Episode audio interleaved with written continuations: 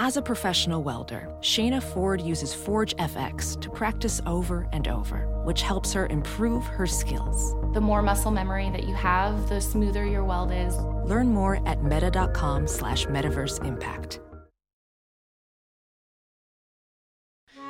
Thanks for downloading the Son Ranto Show. This is an ad supported version from our partners at Bet Online and Manscaped, of which you will hear commercials throughout this broadcast. If you would prefer to hear a commercial free version of the Son Ranto Show every time the Son Ranto Show is released, well, then you go to patreon.com slash sonranto. Patreon.com slash sonranto. You'll never hear another commercial again. Okay? So, uh, check that out, and uh, here's the show. Cubby blue blood flowing through our veins. Sitting in the bleachers in the rain. We've shed a million tears and drank as many old style beers out at the game. Let's go, Cubby Son Ranto. Michael Cotton. Son Ranto. Michael Cotton. Son Ranto and the lovable Lucy. Boutros Ghali. Son Ranto. Michael. Son Ranto. Lucy. Michael Cotton. Here's Son Ranto. Boutros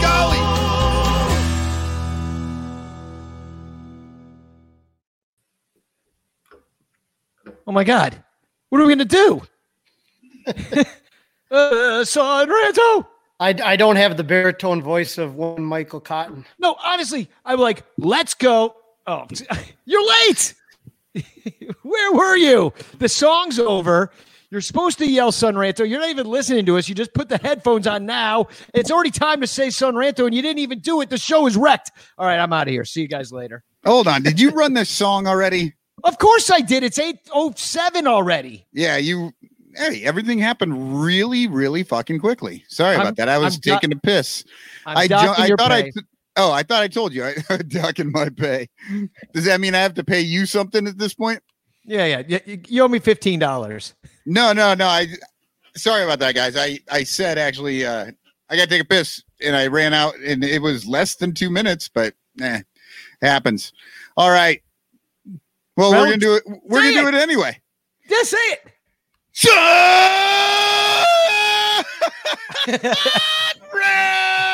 Oh, yeah, baby. Puberty. Oh, God, I started laughing. I'm losing my. I got my COVID lungs going. Shit's not working, man.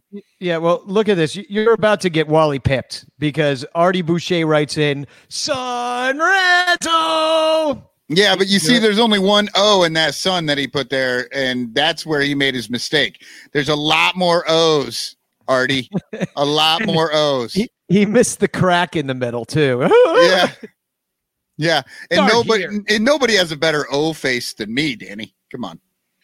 Oh, speaking of O face, Danny's frozen in there in his Yeah, O face. yeah, we're off road. Yeah, listen. Uh, oh, yeah, my my O face is uh is something to behold. But can we start here because first of all, we all have to wish a very happy birthday to Creepy crawlies hiding under rocks and creepy crawlies living in a tree. happy birthday, my friend. What are you, sixty three?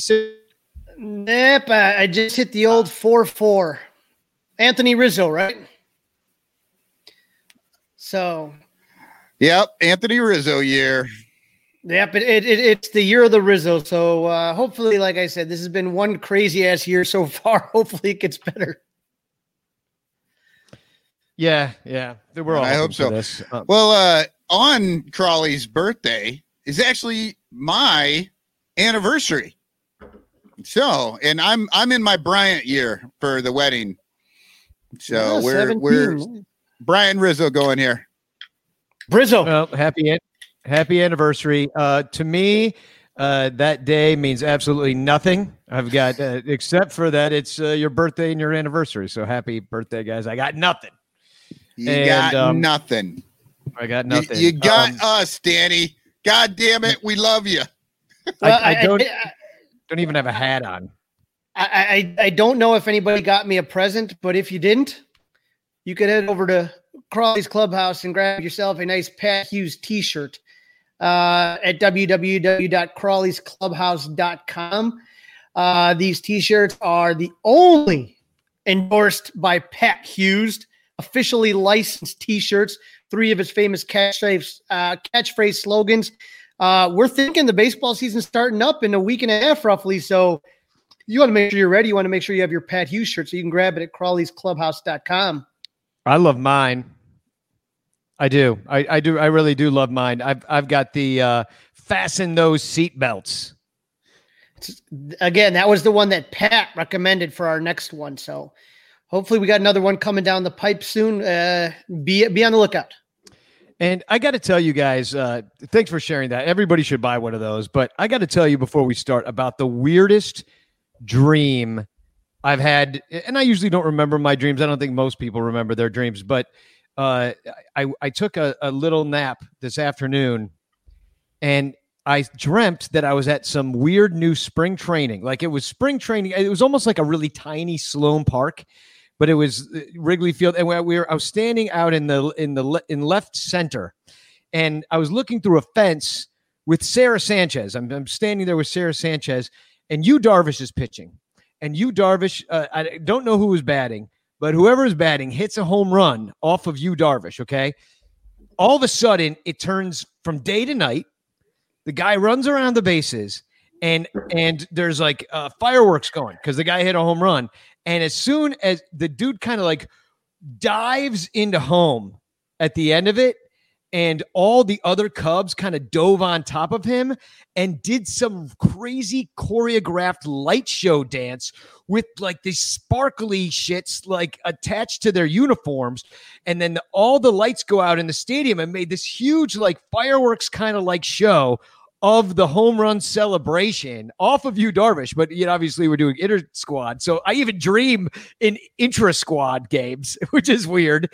Um, so then uh I, I'm like sitting there and I'm recording the whole thing on my phone. And I look down and I'm and Sarah says, Let me see the footage you got of that amazing display that shocked us all. And I hadn't been recording. It was I had mis- made a mistake and didn't record. And then we have this little weird discussion about um, all the wonderful things that you've seen that didn't get recorded. And then I woke up. So what does that mean? And what am I foreboding for the 2020 season? I think it, I, wanna, I think it, It means, means that you are just. yeah, we've we've got bad delay stuff going on here. I was Yeah. going to but say uh, Danny, I, I think it means that you are missing those old days where uh, you got to dog pile and dance with lots of men on home plate. I got a feeling that you are going to see unique celebrations because of the no fans in the stands. Yeah, but this was not socially distanced at all, unless unless fire kills Corona, because it was like they, like the players were exploding. It was, I mean, it was wild, dude. Like it was wild. I haven't told Sarah Sanchez that she was in my crazy explosion dream. I don't want to freak her out or anything, but um, yeah. What? By the way, she's doing such a bang up job right now. I just big up to Sarah Sanchez. That's just random. She, her like 87th game in or day, or she's up to 150 days in quarantine now at this point. Robert Sanchez writes in that I need to lay off the mushrooms. Uh, I wish I could lay off some mushrooms, but I don't have any. So I wish anybody- I wish I could pick up some mushrooms. Yeah, exactly. Because there's o- it's only one way to survive Iowa, which is really fucking high. So, Danny, what's going on with uh, what's going on Oh, with you John didn't even Baker hit my Day? drop with that one. Oh yeah, oh yeah. I guess you deserve a. Yeah. So John Baker Day. Uh, uh, you know, we're still working on it. I'll say, but it's been interesting to work on it. We had a meeting this weekend, Crawley, with Corey Finneran, and I thought we got some great ideas about what we want to do with John Baker Day this year. I told everybody already that we're doing Black Lives Matter, and we were like, "How the hell do we do that?" Um, and what we, I think we came up with a great idea. What we're going to do is the past, present, and future of black baseball in Chicago. We have plans to get some guests that we can't announce because we don't have them yet. Um, we're obviously trying to include John on everything we do because this was his idea anyway. So imagine like he comes up with the idea and never shows up. He's probably that one tier one employee that can't get his test right. Hold on, can I be in charge of uh, the séance that brings back Ernie? Yes. Yeah. Well, we'll go out to his grave. You're going to have to travel up here. We'll go out to his grave. We'll break into Graceland Cemetery in the middle of the night. I I see where there's a few breaches out there where we can get in. Middle of the night, we'll get Ooh. ourselves. I'll wear my breeches. You don't you don't need to around all those dead people. There's no rules. Just wear a mask because you you know you know what the thing is. Butt you- naked mask. Yeah, exactly. Hey, it's that's actually safer than uh than without a mask, than pants and a mask, or pants and no mask is worse these days than um no pants and uh, than. Wait, I'm I'm getting it twisted. Shame on you. Only one. Me, shame on. No, what what's Shame that phrase? on monkeys. I don't know. But But we can do move- have some T-shirts, right? Yeah, we do. And what you have to do is go to sonranto.com, S O N R A N T O.com. You click on uh, John Baker Day, and that's going to bring you to the, our spread shirt store. We're working on getting other shirts, but the cool thing is uh, that uh, spread shirt will put your logo on just about anything. So there are John Baker Day aprons, there are John Baker Day bandanas. Uh, there are John Baker Day uh, bibs and onesies for babies and all sorts of crap. Um, so sonranto.com and then just click on John Baker Day. It's actually sonranto.com slash John Baker Day, but nobody's going to type all that in. So, uh, yeah, go do that. And every bit of money that we get is going to go to one of three charitable organizations that we are going to be working with over the course of our past, present, and future John Baker Day. We will uh, be unfolding this probably within the next couple weeks, maybe just before uh, July 27th. So we got a couple more weeks to like kind of get our ducks in a row as what we're doing. But in the meantime, go buy some John Baker Day gear and uh, make it unique and make it fun. It comes in all different colors, varieties, and flavors, just like people. And uh, you know, so go get in there and buy some John Baker Day stuff and uh, have fun with it. I walked away from the meeting excited, and now I'm even more excited. And now I guess what's going on with my social media? Well, oh, it's social media. Well, we're working on that too. Uh, we got Doesn't Beth- no, but doesn't Michael Cotton have a little bit of uh MySpace? Oh, I don't know, man. Yeah. What is going uh, on with this? Yeah, Carl, you're kind of breaking up. That's why we didn't pick up on that. But uh yeah, boom, right there, folks. That's me, M. Cotton, on MySpace. Uh Bill Sugas told me I had to find out or I had to I had to get on MySpace if I wanted to find out how to use my VPN properly to watch Cubs games. So there you go, folks. MySpace. And let me tell you what, I really think we just need to bring the ranters over to MySpace. No one's there. We could have the entire thing. It Yeah. could be all ranters all the time. Every link I clicked on was from like 2017. I'm not shitting you. Like all the news you could ever want about entertainment in 2017, it's all right there for you, for me, for all of us on MySpace. That's like when J Lo got with A Rod, I believe. Pardon the interruption, but this episode of the Son Ranto Show is brought to you by Bet Online. And you might have noticed that sports, including baseball, is beginning to return. Well, so does your chance to bet on baseball with our exclusive wagering partner, betonline.ag. You got UFC, NASCAR, Formula One, and the EPL in full swing.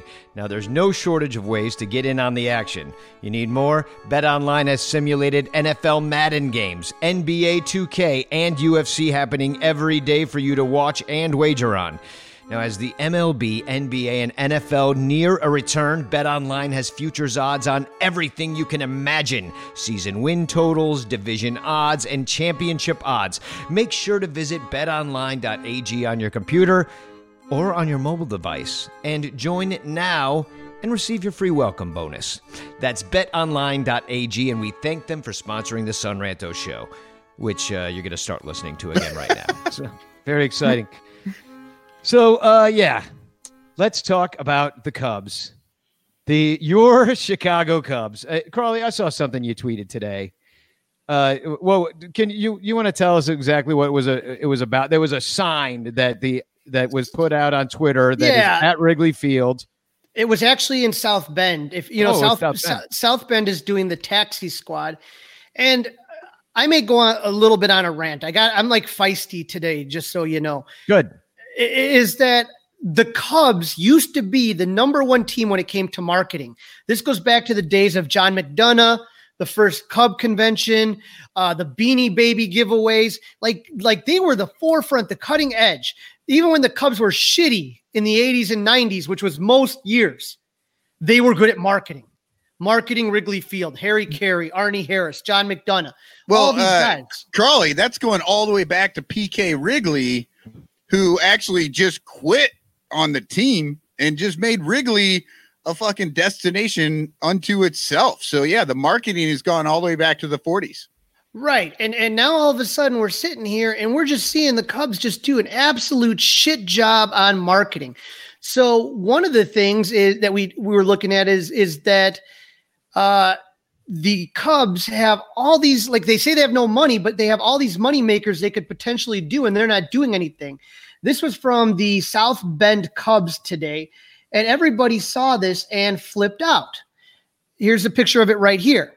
It says South Bend, uh, be alert, wear a mask. So if you've ever been to Wrigley, that's obviously the sign about uh, the wear a mask, you know, be alert for foul balls. But literally everybody starts going ape shit on Twitter. Like, where do I get that? I want to buy that fucking sign. Think about teachers, think about bars, think about restaurants, how much everybody would want that. Think about this- me. Think about you Right. buy, buying this shirt like immediately for thirty dollars. Like immediately they yeah, sell. it's, it's on my Twitter banner right now. yeah, eh. immediately they sell two hundred thousand of these. And the South, and I love the South Bend guys. Don't get me wrong, but they're like, well, we have a we have a link to a mask. We don't have the signs. We don't have shirts. We have the mask. I'm like, okay, that'd be a cool mask. I go and I take a look, and it's just a regular South Bend Cubs mask. So you could look at that. And Yeah. and then this was the other day. Uh, and those of you that are on Twitter, if you follow Cubs Twitter, if you follow me or Danny or Michael, you definitely follow Randall J. Sanders. He's one of the best guys on Twitter out there, a genius. Okay. I want you to pay attention to this. Randall, genius. Genius. I want you guys to pay the Da attention. here. Vinci of Cubs fans. He is literally the Da Vinci of Cubs Twitter. This was uh, look at the date right here. 6 24 20. yeah, it was Okay. a while ago. It was June Almost a 24th, 2020. Randall writes, socially safe, social, since safe, socially distanced logos are all the rage right now. And he created the 84 Bear logo with the mask. How cool is that? Looks pretty neat. And he tagged the Cubs. He tagged John Baker. He, da- he tagged anybody willing to listen. Guess what happens on July 7th? MLB says, oh, look, the Pirates have modified their logo. Great job. Hashtag wear a mask. And I was fucking pissed. I'm like, what in the hell is wrong with you people? This is Randall did this weeks ago Yeah. and offered it to the Cubs. And if you know Randall, he never puts like watermarks on shit. He's like, "Ah, I don't care if people want it, they can take it. The Cubs could literally have been like, look, we'll give you upper deck reserve seats for 2021 if you give us that logo. Randall would be like, great, excellent. Great. awesome. How the fuck do you not have these Yeah. logos out here? Yeah, I'm actually really frustrated right now because I did a Cubes fan with a mask months ago myself, and uh, I was gonna pop it up for you, but I cannot find it. I don't know where the fuck. Oh, you know what? Might be on my other computer, Fascinating story. but uh, no, it, it was the same. It was like the same thing. Like as soon as I saw it, I'm like, wait a second, I did the exact same thing. So Yeah. how how on God's green earth is nobody in the marketing department? And if they want to get a hold of Randall, they know how to. I'll just put it that way. Yeah, There there is is. there is no marketing department. They can't afford to you know hire marketing guys. Hell, they just had a five player draft, Crawley. I have no idea what they're doing, but the other thing is the Giants, the White Sox, even the Brewers are all selling these and we're doing anything. We're doing nothing interesting, nothing to keep the fans fired up. This is like right to me right now. This is just a PR disaster. Yeah, I mean, and they they had how long to even get it together? I mean, and and we had already seen uh, and dreamed of having the same thing that the Rakuten monkeys and the CPBL had, and and the robe and the robot bands. Like we were all dreaming of this stuff eh, already. So it's not like it wasn't out there that we wanted it too. Like we were all over Twitter. Everybody's posting that stuff. It was very popular, and the Cubs aren't doing any of it. The only thing I can think of the excuse, and it's the same excuse why they're not putting any of the games on Marquee Network, and all we're getting is is blurry shots from beat writers. I think maybe they're just trying to very much focus on the team, the health, and not have any distractions whatsoever away from what they're trying to do to get ready and be just super, super serious to the point where they're not going to make light of anything. That's the only Honest- thing I can think of. Honestly, I I was somebody I was never booing Marquee. I know some people booed Marquee. I never Marquee Network. Boo! Boo! I was booing him. I never booed Marquee, and here's why. My whole life, I wanted the Cubs to be with the big boys, the Yankees, the Boston, controlling their content, taking that money that came in and, and putting it back into the payroll. You had five years. Five years ago, the Cubs knew they were going to opt out of all their contracts after five years and start their own network. You had five fucking years to plan this shit. And now, here you go. In the middle of a fucking pandemic with nothing to watch, no sports, you're having these scrimmages and nothing's happening. You're not you're not televising this. Yeah, you we could- don't even know. Like, you know, they had Jon Lester was out there the other day, did like five innings, did a great job. Then they had Duane Underwood Jr. do, go out there, struck out like five or six batters. You know, eh, eh, we we have oppo shots from Willson Contreras off of that we're all freaking out uh, about uh, off of Kimbrel. Like, show us something. We, we, see little bits and pieces. And last night I sat there watching Clayton Kershaw against his own team with announcers. You know, right. and it- eh, the, the Brewers have done it on their website. The Comcast, White Sox- Comcast did it for the White Sox. The Yankees have been televising it, and we can't fucking get shit. And I put this the other day. yeah, that's all we get. Do you remember this was these shots you were talking about? Here's Rizzo. You could have mic'd him up and had him fucking broadcast the game. How Yeah. fucking big would that have been? Yeah, we we have uh, our first TFC of, of the. Uh, you know, wait, wait. I want to read what you wrote, Crawley. Here, But will you put that back up, or did you already erase it? Which one? Could you imagine? Because it's just so snarky what what you said. Could you imagine if Marquee Network was broadcasting this scrimmage game with Rizzo mic'd up? Give Cubs fans what they want. Yeah, we can imagine it, and it's just like, what the hell are you doing? Like. Rizzo's out there cheering for his team, having a great time, talking, you know, or, or even interview him afterwards and say, "Hey, what what was that like?" You know, I mean, but they I don't think that they want to have the television crew out there. They don't want to have the extra people. And but I'm saying even if you had like three stagnant shots, like you ever look at um uh, on uh, the old MLB TV, uh, you know, when they had their own um they had their own kind of interface with how you could watch the game. And in the blacked out games, you could still do your own camera switching. Have you ever seen this? Yeah. You're like, show me the center field, show me the right field, show me the left field. Even if they had something like that, three stagnant cameras, you see what you see, leave it, leave it on. Don't have the people really running it, just turn it on and go. But you know, obviously, if the Yankees can figure it out, I don't know what's going on at Wrigley Field that they can't. They should know- have already been having, technically, they should have been prepared in March to be ready to broadcast games in Wrigley come April. Okay. So this was before the Sure. pandemic. There's no fucking excuse.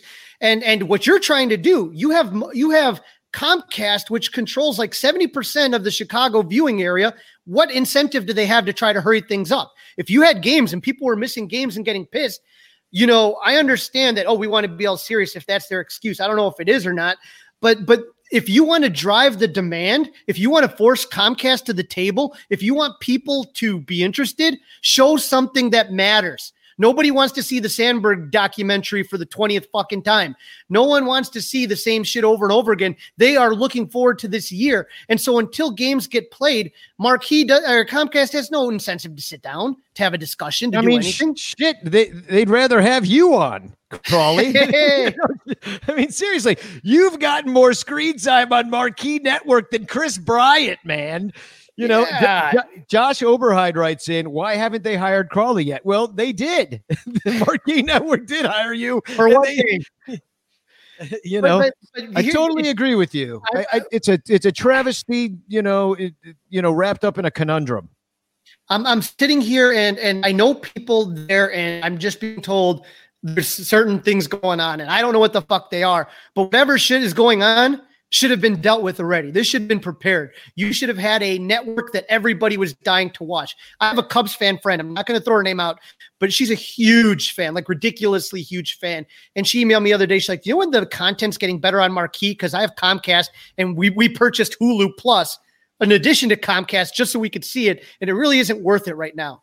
And that's from a good Cub fan, like somebody that is usually on board with everything they do, not very critical of the Cubs. If that's what they're getting from her, I can't imagine what kind of I what kind of ideas people have if you're watching it now. And they got to do something to make this worth people getting. Everybody's scratching their heads, man. I mean, I don't get it either. We're getting little bits and pieces of what's going on. I mean, and there's got to be something going on because it's incredibly deliberate.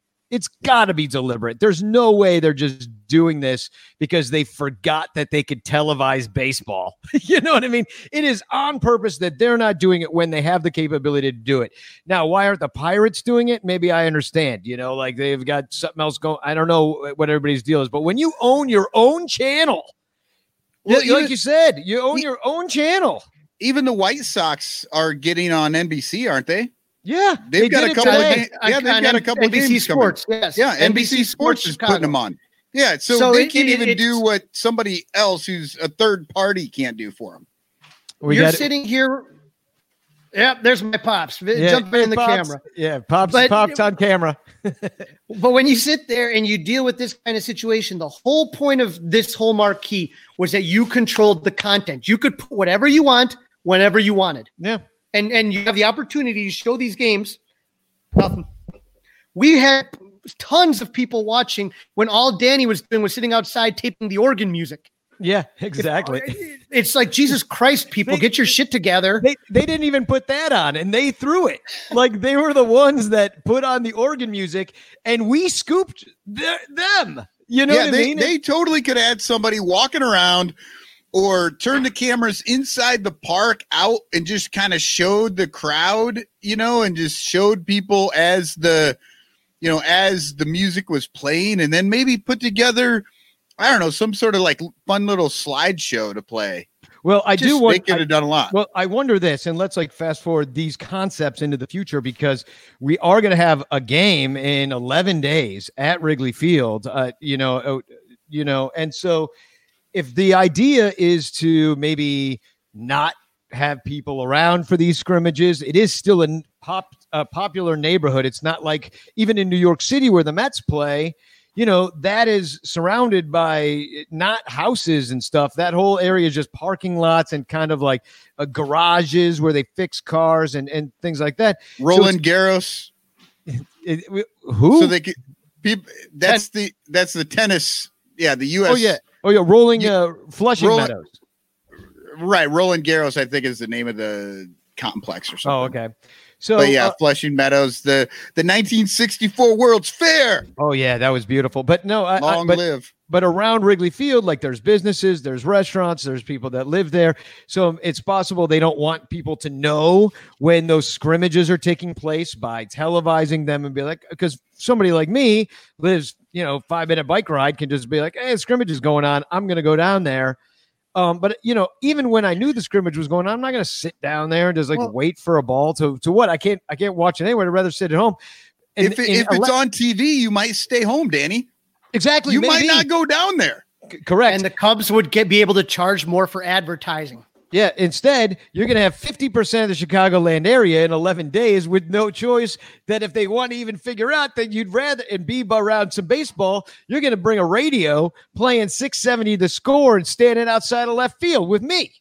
And that's what it's going to look like. And so I don't know, maybe they don't want people down there. Like that's what I'm saying. There's got to be another reason. It's like there's got to be a conspiracy to it. But if they're not getting it ready now, and you got the three exhibition games, they start next week maybe we'll see more about how it's going to go down then. But it is a real head scratcher why they're not showing, especially because we all just went through some shit and are still going through it. Like there, the pandemic is raging in our country, and they won't give us the distraction that we've been craving this entire time.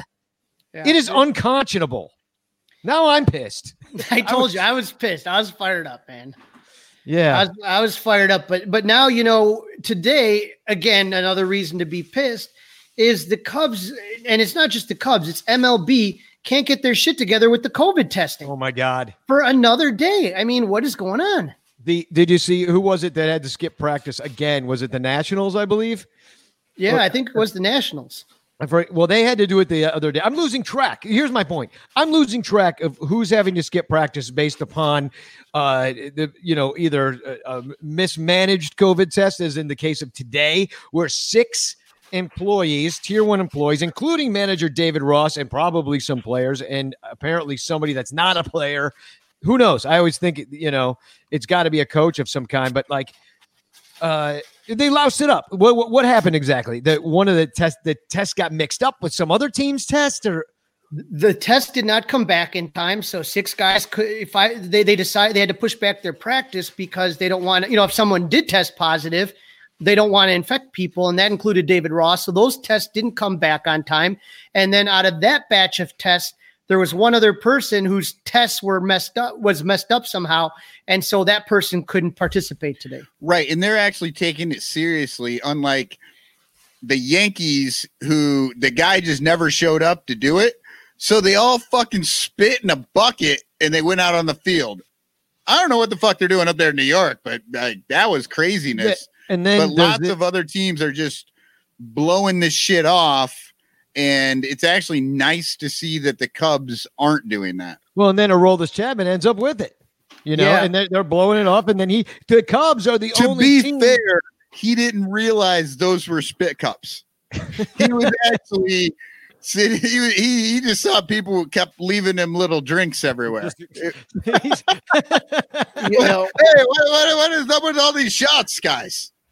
And They're then great. And then there was the loused up Joey Gallo situation where, uh, you know, he tested positive and then negative and the positive or, or, or two positives and a negative. Or, I mean, you know, which grand you're going to get some false negatives and false positives here and there. But like, man, this is just what I'm saying is like this health. And I don't think they've got a test that is good enough to, to actually be doing what they're doing. And then they're sending them all to Utah.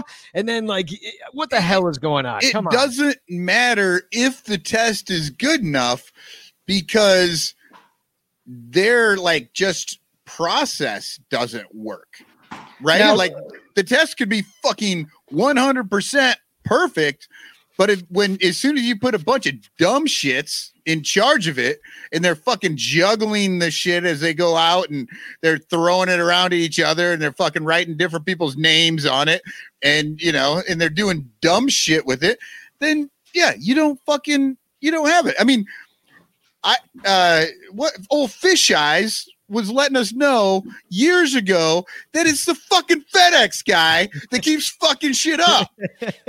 Ryan Braun. Yeah, fish eyes. Switch eyes. at least at least the uh at least though the Cubs, like you guys said, appear to be taking things pretty serious. And Yu Darvish made that point um where he was uh Darvish is encouraged by the environment, about the protocols, about his teammates.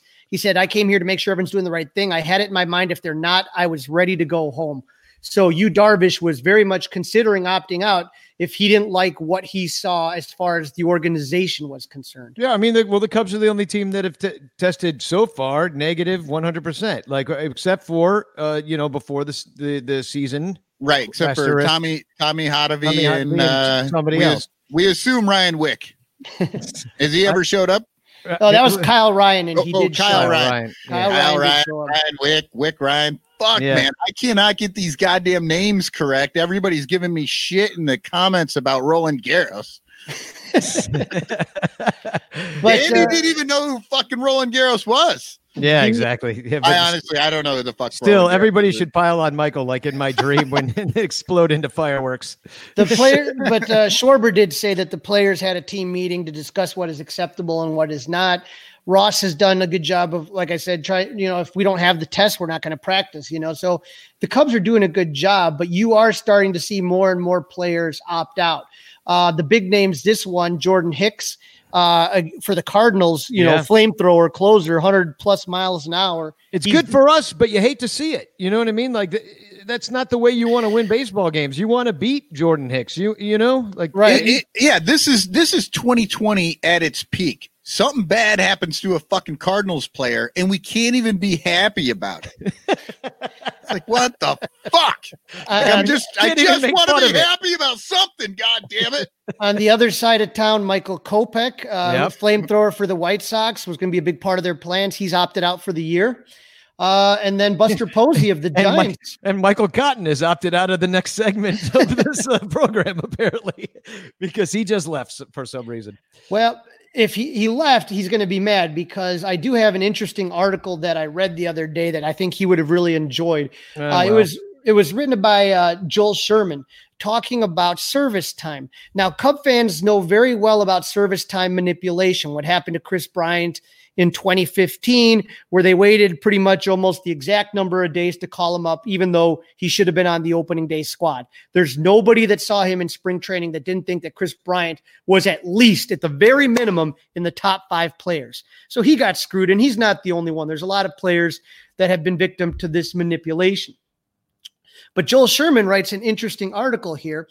And what he was talking about here is that players are could decide around once they reach certain service time thresholds, opting out afterwards. Okay. So let me kind of just explain what this means here really quick. In this 67 day schedule, players will receive 2.78 days, so nearly three days of service for every day the season is being played is played beginning July 23rd. Okay, so if the season starts there, so certain players who have been abused or manipulated by the situation can now turn the tables on the front offices, and once they reach a certain standpoint, they can be like, okay. I've now hit my service time. I can opt out and I get that service time because that's part of the negotiations. Yeah, so it's what like they're dog years for service time. What they're talking about here is that normally a player needs 172 days of service to accrue a year. And the big example of this was George Springer of the Astros. He has five years and 166 days because of, of service because of 2014 he was held down long enough, just like Kris Bryant was, to make sure that he plays seven with the Astros rather than reaching free agency in six years. He didn't file a grievance like Kris Bryant did, okay? But he's still pissed about it. All right. He could opt out after six service days because the fractions rounded up. So, six days within the season, he now qualifies for free agency and he Ah. can opt out from playing the rest. So, James Paxton needs seven days to qualify, Stroman needs eight. Uh, Marcus Semien needs uh, 19, and Mookie Betts doesn't need that many at all either, and he could opt out coming from Boston Wow. it's all that certain time manipulation been going on for and now it's a potential that players could flip that on the front offices and be like no i, I did what i had to do. Uh, imagine too some of the older players if you go let's say you start 5 and 15 you're probably in a 60 game season. You're done. very likely you're, you're pretty much done if you start off 5 and 15 so you can potentially see a lot of older players opt out and say this is not worth it. You know it's not worth my health. I got plenty of money. I don't it's, it's not anything to me Well, did, did we mention Buster Posey as to being one that opted out this week? I mean, and you know, I think that some of these guys, like you, Darvish said, he's like, listen, I was, was going to show up, and if people weren't wearing masks, and if people were going out all night, and like Schwarber came in hungover from like doing this and that, you know, then I'm out. Like I'm, I'm going to leave, and you know, and that's going to piss off about half the Cub fans, and the other half would be like, good, because if it's not safe for you, I wouldn't be there either. But you know, it and the other thing about Darvish is like he's from a country which takes infectious disease incredibly seriously. right At times, even to prevent the flu, they will wear masks if they have this a, a little sniffle. In Asian countries are very good about anytime a person has a cold or something, they just put on a mask themselves because they know they're going to go out and they don't want to spread it around to other people. yeah, Michael, I'm having trouble hearing you. Can can you hear Michael? i private commented i couldn't hear him Oh yeah, Michael. th- I don't know what you did to yourself, but uh, fix fix your sound. Um, now, uh, the other thing that's uh, just just another kind of issue, small one, but throughout the week, everyone's noticed uh, Anthony Rizzo has had back injuries again, and this has been a reoccurring theme the last two to three years. And remember, signed a very cheap, team-friendly contract when he was kind of coming up from San Diego. He started in Boston, went to San Diego, and then Theo brought him over one of his first deals that he made. Um, but at this point, what would end up happening now with Rizzo is that the same year that Bryant and Javi and Schwarber and all these guys are up for contract, a lot of people are saying you got to re-sign Rizzo, extend Rizzo. Do you really want to re-sign a first baseman that has a bulky back? Yeah, I mean, we've been saying it for years. It's like once your back goes out, you know, that's kind of it for your back. Like my back went out when I don't know, maybe when I was 14 or 15 years old, and that part of my back is hurt forever. You know, and that's just how backs are. Once your back starts hurting, your back will hurt. Obviously, the same thing is true for Anthony Rizzo. He lost a lot of weight. He comes in in good shape, but he can't even get through a ball game without ending up in the bleachers watching it because of his back. And it's just like, you know, I feel bad for the guy. But no, Right. I don't I don't think you do want to give Rizzo a long-term deal or reward him for taking that long-term deal deal before, which was very team friendly, unless he was going to take a heck of a lot less money to basically be because all he does is first base and DH at this point. You know what I mean? But and I get that you know maybe being a first baseman isn't as uh, physical a position as some other positions. You know, it's you're not running around that much, but you know, through 162 games, that back, I mean, he's he's had weeks and weeks upon the DL pretty much every year. He's not. Can You're you still-? No, you're still quiet. I don't know what's going on. I didn't do anything. Yeah, I don't know. You can't- Check your restart or something. I don't know what to tell you. And right. check your cam mic settings. So I, yeah, I was doing that already. Okay, I'm out. just so you guys know, uh, you know, money, which we were talking about earlier, that the Cubs, you know, apparently don't have any. Uh, there was a big kind of to do with Adbert Alzolay this week, uh, tweeting about the taxi squad, the group that's going to be in South Bend and will be available uh, to the team. So when we talk about Alzolay and his tweet here, this is what he originally put. Okay. And he's talking about how the inner taxi squad works. You get $18 a day and you have to pay $8 dues plus tip because the clubby's a nice guy. They provide you two meals, an apartment without a TV. You need to get your own TV, sheets for the bed, pillows, bathroom stuff, cleaning stuff, etc. He says, remember, you're literally making $10 a day. So if you don't like the meals that you're getting for, you have $10 to get three meals or even less because you have to give the clubby tips. So that was Alzolay right there. And so what happened apparently is somebody got wind of that real quick and that tweet was deleted. Yeah, And yeah. Alzolay says, We're all good now. Don't worry. Let's see if we can hear Michael now. I think I got it fixed. Yay! Hooray! Um, yeah. It, uh, you know, I'll, let me tell you a quick story about uh, when when I was 22 years old, 23. I was named the equity dep- deputy for the cast of Rent. And as the equity deputy, I was basically, you know, the person that talks to the union for our company. So, and only because I volunteered, you know, I didn't even know what it meant. I just joined the union. So the producers had us in the name of promotion of our show, Rent, in 1996, no, no 1998. Uh, they had us doing selling clothing at high-end clothing stores, and they called it promotion. Now, in our contract, we could do promotion for stuff, but what we were really doing is selling clothing and not getting paid for it. So I made this big petition about it, and I and I everybody was coming to me about it, and I went into the uh, the the producers and I said, "Listen, I'm going to come to Equity and tell them that we're being misused right now, and you guys are selling us down the river on this clothing situation." And you know what the producers told me? How I thought they'd be receptive because I'd hung out with these guys. They said, "How dare you?" The insubordination from you, Daniel Robbins, blah blah blah, and they laid the fuck into me. And I and I think there's something very similar happened to Adbert Alzolay. Uh, you know they're getting played right now, just like my cash was getting played back then. You know, but you know, getting more. Uh, You're, they're taking advantage of a situation that nobody can do anything about.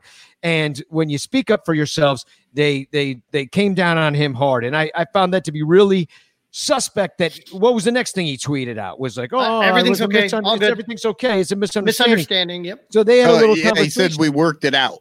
yeah, yeah, they worked it out somehow, but like you know, working it out was like, what the fuck do you think you're doing, Adbert? This is fucked up. You don't talk about your team this way. And meanwhile, there's a you know there's a lot of guys around him starving, haven't been getting paid for forever. You know because they were expecting to have a minor league season. That's not happening. So he's hanging out with like Zack Short and all these dudes who are broke. And he Adbear's like, well, I still got some money from my uh, original signing bonus, so I guess I'll pick up the freaking burritoville tonight. You know yeah, what I mean? well, he'll bet he'll buy the TV, right? He spent Yeah. 110 bucks on the TV. He's so not even buying a good TV. That's the shittiest TV I've ever heard of. $110. Right. What does that get you? That's No, not even Black Friday. One thing that really full price. one thing that really pissed me off too was Theo chiming in saying, "We know that there's issues and blah blah blah blah blah." It's like, dude, you're the fucking president of the team. You hold all you you pull all the strings except for what the ownership doesn't let you pull. And granted, it's nice that you're saying this, but you're the president of fucking baseball operations. You're the I mean, head honcho, right? I mean, other than Tom, he's the guy that would do this. If he really wanted to fix it, it wouldn't just be talk. He'd actually do it. I normally won't bitch too much about Theo, but this one, he did not read the room. He fucking chimed in and said the exact wrong thing. I was I if you remember, and I, I actually have video and I put it on Twitter the other day. I asked Theo specifically about minor league pay and about how if if you just paid minor leaguers again, not millions, but you paid your minor leaguers 30 grand a year, they could just focus on baseball and, and focus on their their meals and and that could be something that helps the team. And Theo gave the whole speech about how he understands it's grossly unfair and it's going to change. And Tom Ricketts knows about it. And and keep your ear to the ground, he told me, because this situation they're gonna they're gonna take care of it. And it Keep was your just ear to the ground because that's closer to to my ground. foot. Right. Where I could stomp on your face. So I mean, in all honesty, it really ends up coming to be just a bunch of bullshit. You know that that's what we what it boils down to. well, and it's collusion because I, I believe any team, I mean, there are rules to what you can pay who, you know, uh, but there's no minor league or minimum wage. You know, there's, you know, there's slot money that you have to spend or not spend. And, you know, there's in the first, the five round draft, you know, people are going to get this bonus or that bonus, how it works. But there's no, uh, but it, there's no like minimum salary. The Blue Jays broke rank. If you remember last year, mm-hmm. they said, you know what? We're going to make minor league pay $800 a week. Now, you know, that is pretty much the bare minimum of what a like American who lives in a city can live on. If you live out in the boonies, you could probably do pretty well on $800 a week and buy all the $100 TVs you want. But when I but it seems to be me to be a market inefficiency that if you want to attract the best players to want to play for your organization and that means internationally what you're able to do that you would be known as a team that treated your players right. Not We- giving them bologna sandwiches and like jailhouse meals you know and, and if they don't like it then they then what can they afford? Subway you know what i mean like maybe we have been talking about this on this show for a while, Danny. Like, if they had enough money that they could actually just train to be baseball players in the off season, and we're not talking a million dollars, people. We're talking thirty-five thousand dollars that'll get them through the whole year, but they could just train. You know what I mean? Rather Yeah. than rather than fucking go and be a substitute teacher or a fucking uh you know a burger boy or whatever the fuck they have to do in the off season. They could just train and then your minor leaguers become the best minor leaguers because all the other fucking minor leaguers are off like you know doing what they have to do to survive and your minor leaguers get to train for baseball Let, let me ask you a question. Do you think that that's partly why they're getting rid of different levels of the minor leagues right now? Why they're losing teams? Because then they will pay those guys more, and because they're like, it'll be the same amount of money, just kind of like the negotiations that they had with the players, where they're like, okay. We're gonna cut your hamburger into three, and now you'll have three hamburgers. Okay, now we'll cut your hamburger into five, and, and, you know it'll- now you have five hamburgers. You know, it was like they were always gonna spend three hundred million dollars. That's how it was going to be. Like we uh, we or we knew that it was going to be one third of the or one point three billion dollars, whatever the hell it was. You know, it was always going to be one third of the salaries, no matter whether it was sixty games or ninety games. You know, it was always going to be the same amount of money.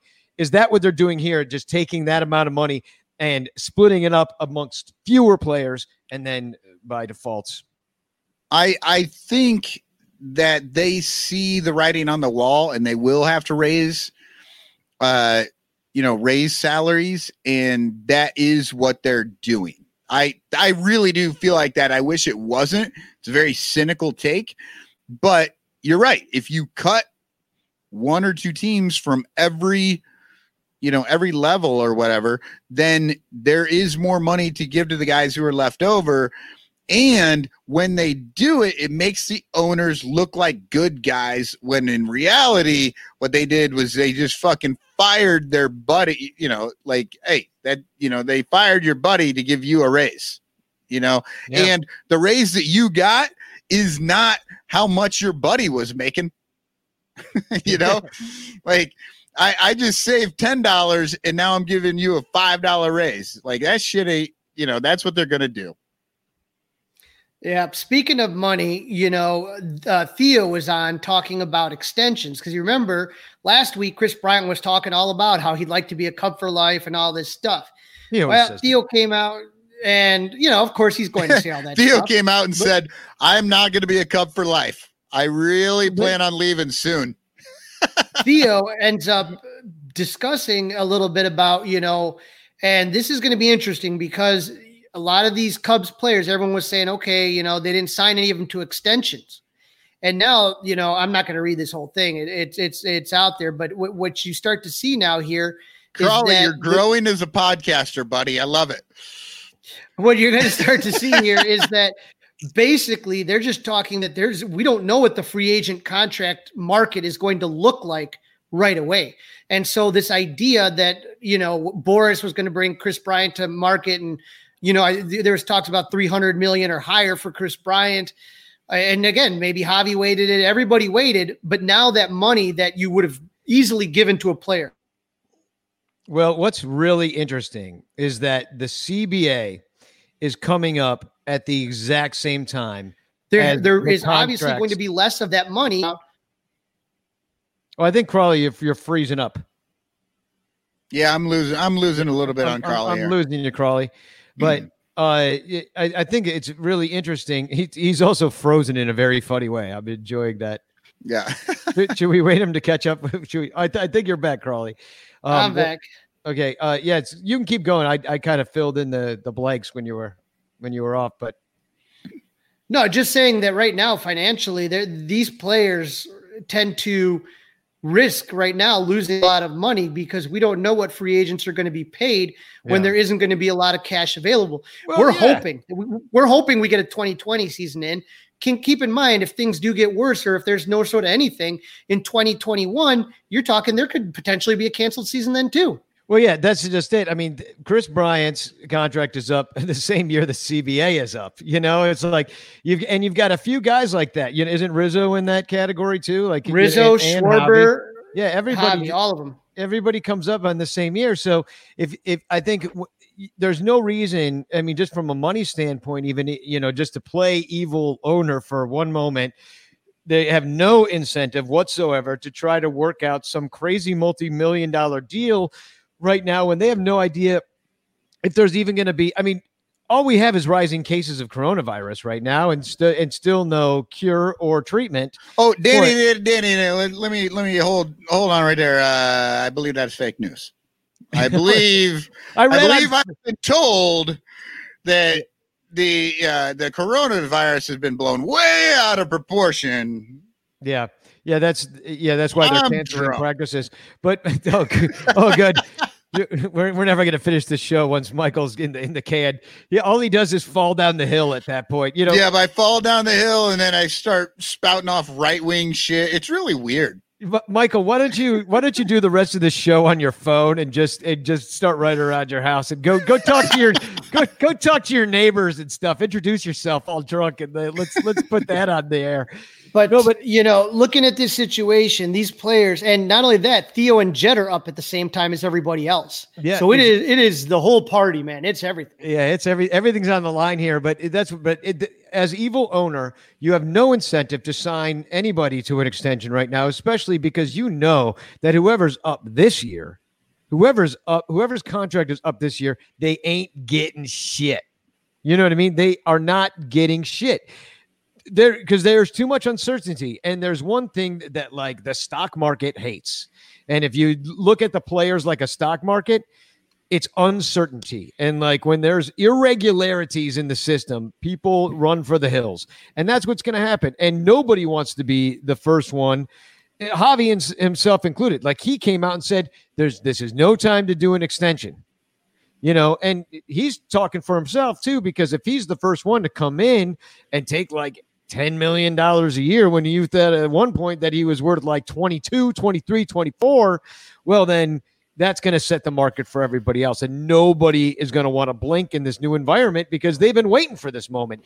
They thought it was going to be the CBA and it happened a year earlier. So Th- th- it's, it's, it's a mess right now. And I think it hurts the Cubs more than other teams because 2020 was going to be a prove it year. If the Cubs were not a good team, and I'm not talking about 500 or, or, you know, if they were not a competitive team, I believe you would have seen a lot of trades. I think that that the idea would have been to get rid of a lot of guys, not just Bryant.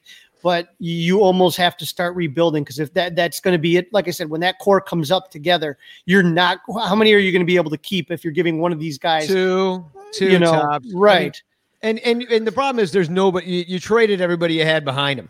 You know, you traded your Gleyber Torreses of the world, so you don't have so you know somebody to pull up and then move Javi to second. You don't have that guy. I mean, you know, uh, how how far away is Ed Howard? Five, right. six years. So, you know, that's a whole other core that we're talking about that they need to replenish their system to excite us again.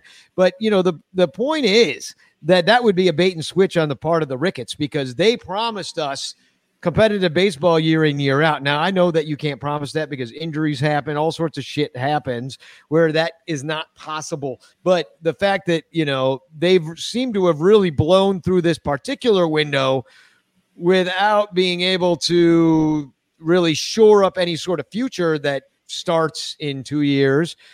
I don't know, man. It's all it's all kind of looking bleak at this point, unless um, some other team, you know, sucker buys which I don't think it, there's going to be any trades. I don't think there will be trades this year. There, there's again, there's there's a lot of questions as what's going to happen, and, and there may be players in the system that will come up. We don't know just yet, but you're in a it, it's it's a bad predicament because that would have been the, if the Cubs, like I said, didn't have a good 2020. If it was a normal season, that's when you could have traded guys and gotten maybe some real value out of them. This would have been the year, yeah.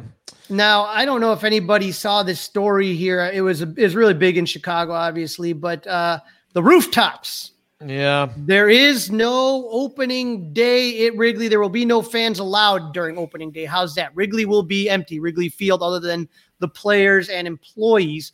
But we now get to this situation where the rooftops technically are allowed to open up. They're considered a restaurant slash bar type thing. It's not a sporting venue, even though you can watch sports from there. If you uh, were watching the very first place to open up was Wrigley View rooftops. And just to kind of give you a general idea of what was going on, originally the prices for opening day were 350 and games were going for 250. The Cubs Brewers opening day sold out immediately. The Cubs Brewers the next day, the Saturday, is going for $400 a seat and then the next day, the Sunday is going for three hundred dollars a seat. So I asked the the listeners, the viewers out there, if if if money wasn't an issue, money wasn't an issue, how many people would go to a rooftop? Danny, would you go to a rooftop if somebody just gave you a ticket? Yeah, yeah, I would go. I would go. I mean, I've been I've been doing certain things. I mean, I would mask up, go in there. I probably wouldn't, uh, you know, I, I wouldn't hang out with people too much. You know, I I know who I'd be there with and I know who's been safe and who hasn't been safe in a way. Right. Um, you know, and who's been and, and, and I know who's been acting the fool because you know you're, you're, all on Facebook and I see your pictures.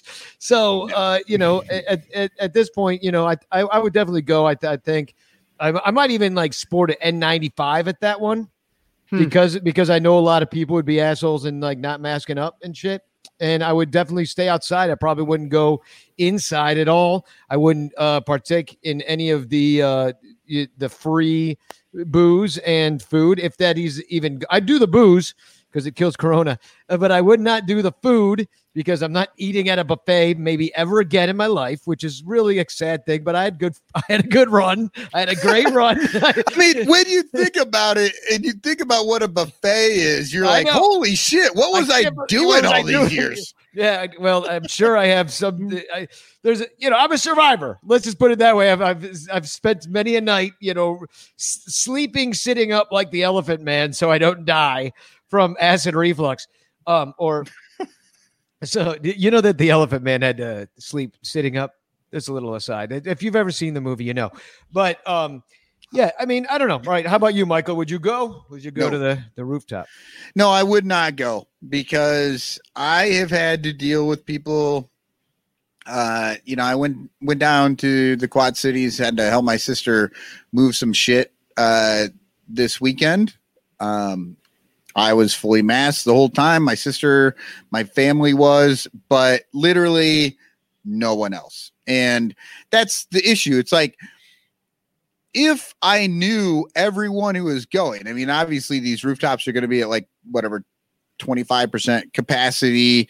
And my company, like, say I owned a company and I could fucking drop, you know, 10 grand on these tickets and the only people that went were people from my company and I could mandate that they have masks or we throw them off the fucking roof, then I would go. I would do that. But the problem is these tickets are going to anybody that With happens- four hundred dollars, anybody that happens to have four hundred dollars. And hey, let's face it, people, it's these rich assholes who are acting like the fucking world is fine. So, you know, you're gonna end up on there with a bunch of assholes who are gonna be giving you the side eye and all this shit. So even if everything's fine, then it's not even fun because you it's get all not the fun side eyes. because you're just dealing with these fucking dipshits around you, which you know Now, that's I- a I've lot of cup to- generally though. why I don't go out in public.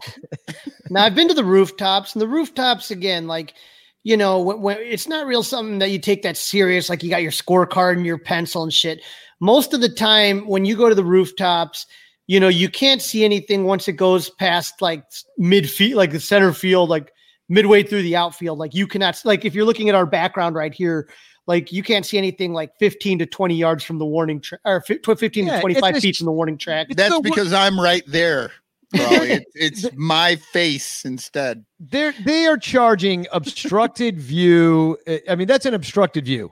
You know, in, The in Wrigley any- view, yeah. in the Wrigley view, it's an obstructed view, and they're charging as much as it would cost to go sit in the 1914 club and have like prime rib and the buffet, the the the Corona buffet, and uh, but but top shelf liquor, a bar, air conditioning, TVs, like y- you know, tables to sit at, uh, all you can drink, all you can eat, two hours before that, and and a front row seat to the baseball game. you know, Now- you could have that, or you could have obstructive view for the same price during a pandemic. Are you kidding me? Again, Are you though, kidding me? Again, how many people are desperate for baseball and to watch Cubs baseball? I've been to opening day every day since 2000, and it's really I don't know what's going to happen with me if I'm going to be there or not. Um, I would seriously take the same kind of considerations as Danny is to be really safe, try to avoid drinking too much, that type of stuff. Where I've been to rooms and a lot. It's basically a corporate party, like some corporation buys it out and invites people. Yeah, like Um, I said, so we could Right. throw people off. Right. And so when you go to those corporate things, though, there's sometimes people go that aren't even Cub fans or they're just there to be there because they know there's free drink and free food. And the food is really good, to be honest with you. Uh, and so, uh, you know, when I've been there in the past, you know, it, it's, I do definitely took advantage of the free booze and the free food. And I did stay the, but most people like will go downstairs because they do have the air conditioning inside the bar and like nice setups and places to sit and shoot the shit. And the windows right there. You kind of overlook Wrigley but I would hope that again it would be a limited capacity, so maybe like 70 people there. And then if you think about those 70, like at least 40 aren't going to go on top of the roof because they're not going to give a shit.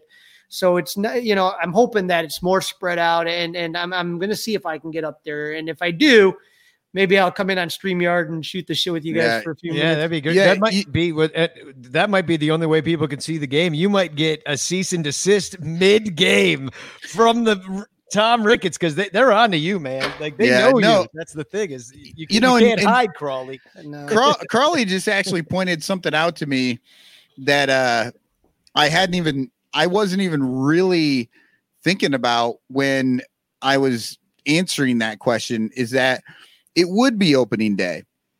And I know that opening day is very exciting. I mean, Crawley, you say you've been going for 20 years, and if I'd been going for 20 years, I think I would really want to go as well. But I've never been to an opening day. And the way that I am now, I'm like, I don't fucking want to go to an opening day. Like opening day scares me away from a ballpark in a good year. Oh my God! Oh ah! Oh my God! I cut my balls. Is what I sounded like when I cut my balls shaving.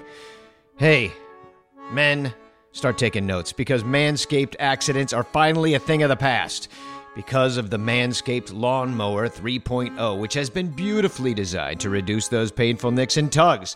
Now, this is their third generation trimmer, and it features advanced skin safe technology so you keep your bad boys nice and smooth. Now, the Manscaped engineering team obsesses over technology developments to provide you with the best tools for your grooming experience, and they spent 18 months perfecting the greatest ball hair trimmer ever created. And they just released the new improved Lawnmower 3.0. So when I tell you this is a premium, I mean it's a premium. The battery's to last 90 minutes, so you can shave your balls for 90 minutes, and that's an hour and a half of ball shaving. The water resistant technology allows you to shave in the shower too, because who wants to shave not in the shower? Right. So, uh, one of the coolest features is an LED light which illuminates grooming areas for a closer and more precise trim. And let's not forget about the charging stand. So, show your mower off loud and proud because this intelligently designed stand is a convenient charging dock powered by USB. So many people have written in stories about how the lawnmower 3.0 has changed their lives. They even included pictures so I could see the smoothness for myself, and they aren't kidding. Those are some smooth ass balls. So you need to try this out for yourself. Get 20% off plus free shipping with the code armchair at manscaped.com, and your balls are going to thank you. You get 20% off free shipping with the code armchair at manscaped.com. That's 20% off with free shipping at manscaped.com. Use the code armchair, damn it, and your balls are gonna thank you. Ah, you thought you were going to go back to the show, but instead, we're going to talk about Bet Online because sports are coming back. Baseball's coming back. So here's your chance to bet on sports with our exclusive wagering partner, betonline.ag.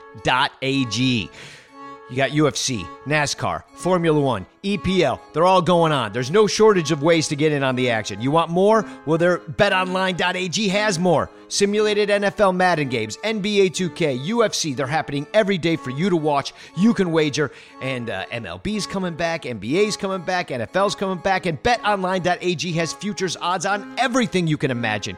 You got season win totals, division odds, championship odds. Just make sure to visit betonline.ag on your computer or mobile device to join now. You're going to receive a free welcome bonus.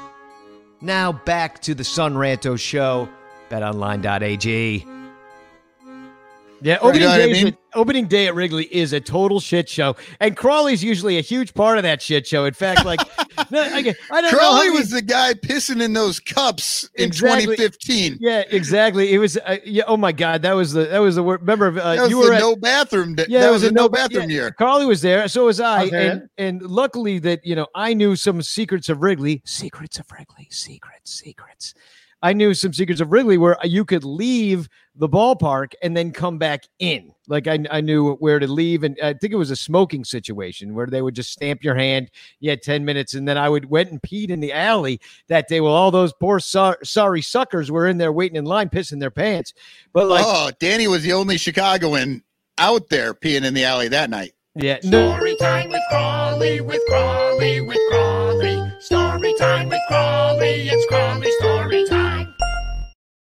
You're gonna tell us what happened that night, aren't you? Wait a second. What the fuck just happened there? Crawley, No, I- Crawley did his Dan- own drop. Danny's in the middle of telling him. I like. I was getting all excited. Danny's like, I'm in an alley. My penis is in my hand, and then all of a sudden it cuts out, and it goes to fucking Crawley's story time. I was into Danny's story. Danny, finish your story. It's Danny's story time. Uh, no, well, no, that's that was pretty much it. I was in the alley with my penis in my hand, and then I blacked out. and I, I don't And then- remember anything after that. Then I blacked out, and No, it's a and shit four show. years later, I wrote a song. Shit, o- opening day. Yeah, I did. I did write a song. Uh, baseball because I had me. No, no, I, I, I don't have it queued up right now, but there is a song. Um, but uh, no, that it was a shit show. I saw those lines. I saw people very angrily leaving the ballpark that evening. Cubs lost, by the way, three zip to the Cardinals. I think was the final. Then we got shut out. It was not a good night, but a lot of opening days are the biggest shit show of the year. Like it is Let me tell you National something. Cub, okay. drunk Cubs fan day. I, I do not. People ask me about my birthday. What'd you do for your birthday? Tell you the truth, I keep my birthday low key. Like my wife wanted me to throw me a 30th birthday back in the day. I don't give a shit about my birthday. Okay. and, and, and Crawley's like, I'm 44. right. No, but I really don't give a shit about my birthday. The two days for me, the, the most fun, where I'm just gonna fucking lose my shit and fucking hang and party and just get ape, ape shit crazy is opening day and CubsCon. Those are the two times where I just love to fucking just go nuts. And so last year, opening day 2019, I start drinking at 7 a.m. And I want to say that uh, Danny is uh, the Bleacher Bum Band is playing at G Man. Oh yeah, yeah. And so the Cubs are just, you know, I think I believe they won and it was a lot of fun. And, and I'm just, I'm fucking just rolling wasted. And so I'm all excited. I'm gonna see my buddy Danny at G Man. And I I walk in, and as I walk in in a in a booth are Vince Vaughn, Jeff Garlin, and Tom Morello from Rage Against the Machine. I am absolutely hammered. Wait, just, hold on, hold on, hold on, hold on. To be fair, only Tom Morello is in Rage Against the Machine. The way that you said that Ah, made me think Rage Against the Machine really sucked. the actor Vince Vaughn, the actor Jeff Garlin, and guitarist from Rage Tom Morello are in a booth. And so I literally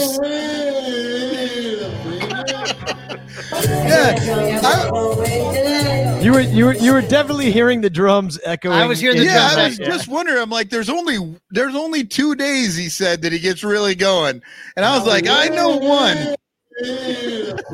so that wa- we, I'm sitting there and I, I get into the booth and I'm and and and and Vince Vaughn wants to punch me. Jeff Garlin's putting up with me. Tom Morello's being real nice, and I'm trying to convince him to get on stage with Danny and play guitar. And then I go in the back and Danny's playing and I'm doing my little drunk dance and shit. And I see Corey Finner and I think John Pincus might have been. Was it John? John's on here. I I think it was John was there too. And I'm wasted and I see John and I see uh I, I see Pincus and I see Corey. I'm like, oh, guys, we gotta get a picture because I always gotta get pictures. Yeah, I just Oh, I thought you were gonna say you're gonna do a stage dive. No, no, we gotta get a picture. and so I sit there and I take my phone and I hand it to this guy. I'm like, dude, fucking take. And the guy and gives my phone back. And, as was, but uh, you do realize that that was uh, Jim McMahon, Super Bowl winning quarterback. He gave your phone to to take our picture. I'm like, I no fucking clue. Oh man, the the your uh, internet connection uh, cut out at the punchline.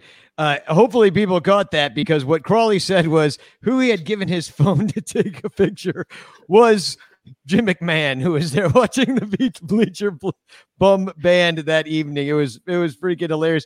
And who's who told you? Was it Corey Fin? Was it Corey Finneran that told you? It was John? Pincus or Co- I think Pincus told, or no, I think it was Corey that told me. I don't know if Pincus knew, but I was wasted. And Jim McMahon has like a shaved head now, and I wasn't really paying attention. He just looked like your average drunk in uh, Wrigleyville. So I just Yeah. handed it to him, and I didn't think if I knew it was Jim McMahon, I would have gotten a picture with Jim McMahon. But Right. He I- wasn't I- we- he wasn't wearing his sunglasses. And there's With wasn't wearing Roselle- the, the Roselle head- headband. Yeah. That'd be awesome if Jim McMahon still walked around wearing Roselle headband. And people like who? Roselle, Illinois. That's actually a a, a suburb. Um, well, and for there- the record, John Pincus had no idea who it was. It was it was Corey who Yeah. had to point it out to us that I drunkenly handed my phone to Jim McMahon and rudely asked him to take my picture. well, and you, also you know Jim McMahon probably loved it though because he was probably like this fucking asshole like has no idea who I am and that's great. yeah. I Hey, don't have I, I wasn't I wasn't jumping at his table like I was with the celebrities I recognized. Yeah, like Jeff Garlin. What are you doing in my chair? with with the the worst lineup of Rage Against the Machine that I've ever heard in my life. So yeah, we, we get yeah we got we got rid of uh the, the- who, who's the lead singer of uh, Zach Rage De Against- La Rocha. Zach De La Rosa. Yeah, we got rid of Zach De La Rosa. We're going with Jeff Garlin. Now I know I, I, I, I do know though Vince that Vaughn is on tambourine. I did not see John Baker there, but I know that we saw him recently at Wrigley, correct? Oh my God, D- dude! First of all, John Baker just gets more and more legendary as time goes on. Does he not? Like, dude, check out this picture uh, that, that the Cubs tweeted out. So they had him um, umpiring in one of the games the other day.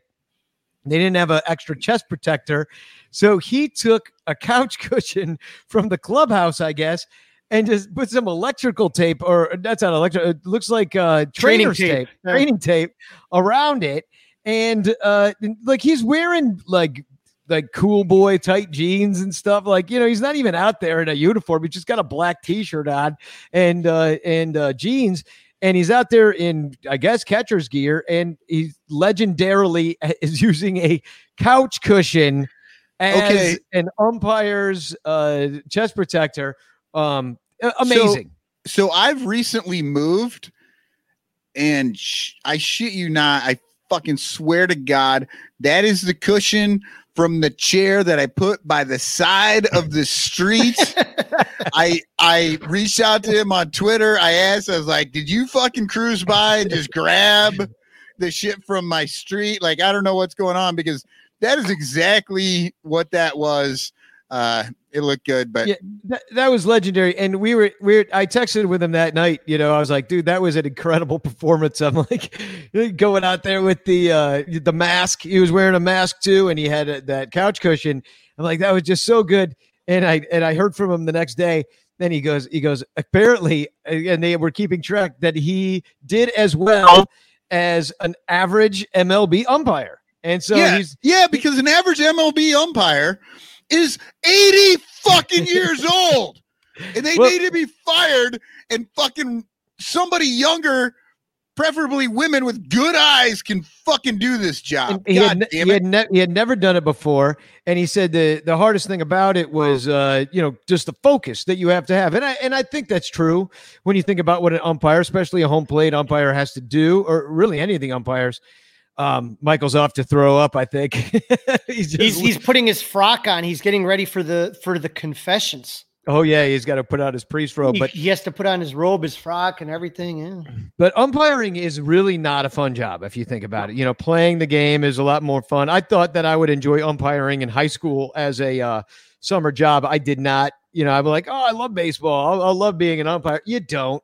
You just got No. parents yelling at you. You're not playing. You're just everybody's mad at you the whole time. It's it, it- the I, I I got a new appreciation for umpires when you would watch pitching ninja and that you slow things down. You see the angle of the break of the ball. Like that's that's like a fucking impossible job. It's but, the- but not no, you- something I would envy. But you you see, uh, John Baker tweeted out, and I don't have his tweet right in front of me, but now he's been a pitcher, a catcher, a coach, and an umpire at, and a guitar player at Wrigley Fields. Because if you remember that game that was called on account of the field not being ready after a freak rain delay that only was like a 17 or 18 It was a microburst. microburst made the field unplayable. They could not clean it up. There wasn't enough diamond dry in the world to make that game happen. And Baker went inside and got his uh, his guitar and started playing in the dugout, which is it was a very gifable and uh, gifable and memorable moment. So anyhow, John, Sinners. Ba- John Baker's a legend. So why don't why don't we, Michael? You got you got your beer going on. Uh, so why don't we um, we play your little uh, your song? And I, I know you get hot every time you hear a certain part of this song. So here you go. Get on your knees and repent. It's time for confessions with Pastor Michael Cotton.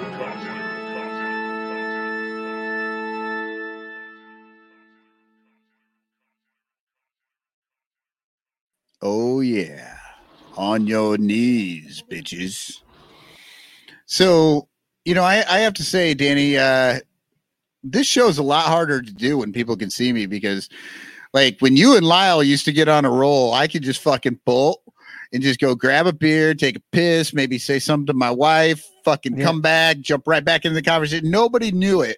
And now I actually have to like delete myself from the fucking pictures. Everybody knows that your bladder is weak. Everybody knows what a drunk you are, and Every, uh, but, hey- everybody knows. but you're gonna get away with it because you're so damn handsome. goddamn right. That is goddamn right. Okay. So, do, do we have some confessions? we do. Let me bring them up here. I will. I will play the confessions organ. Right. Okay. So we are going to start today with uh, longtime rancher Dan Nielsen. Oh. So Dan writes Confession. I accidentally purchased a Hori Cow Fukudome shirt. Accidentally, my ass. Yeah. Saw the back that had Fukudome and his number. Purchased it thinking No it was way. a jersey. No, I- it's not. You got to give this guy extra penance because he knew that it was a Hori cow shirt, and he he knew. Got no home. Who buys a shirt based on the back? They buy it based on the front. That's ridiculous. Yeah. Right. And so he he continues, I got home and saw the front. Never wore it and hid it under the couch cushions of some Cardinal fan friends and never did hear if they found it. All right. So Extra. He's he's lying too. Put some lying on top of it. yeah, so so Danny has already pointed out the first part of this fucking sin is that he's lying. Like he, he's lying.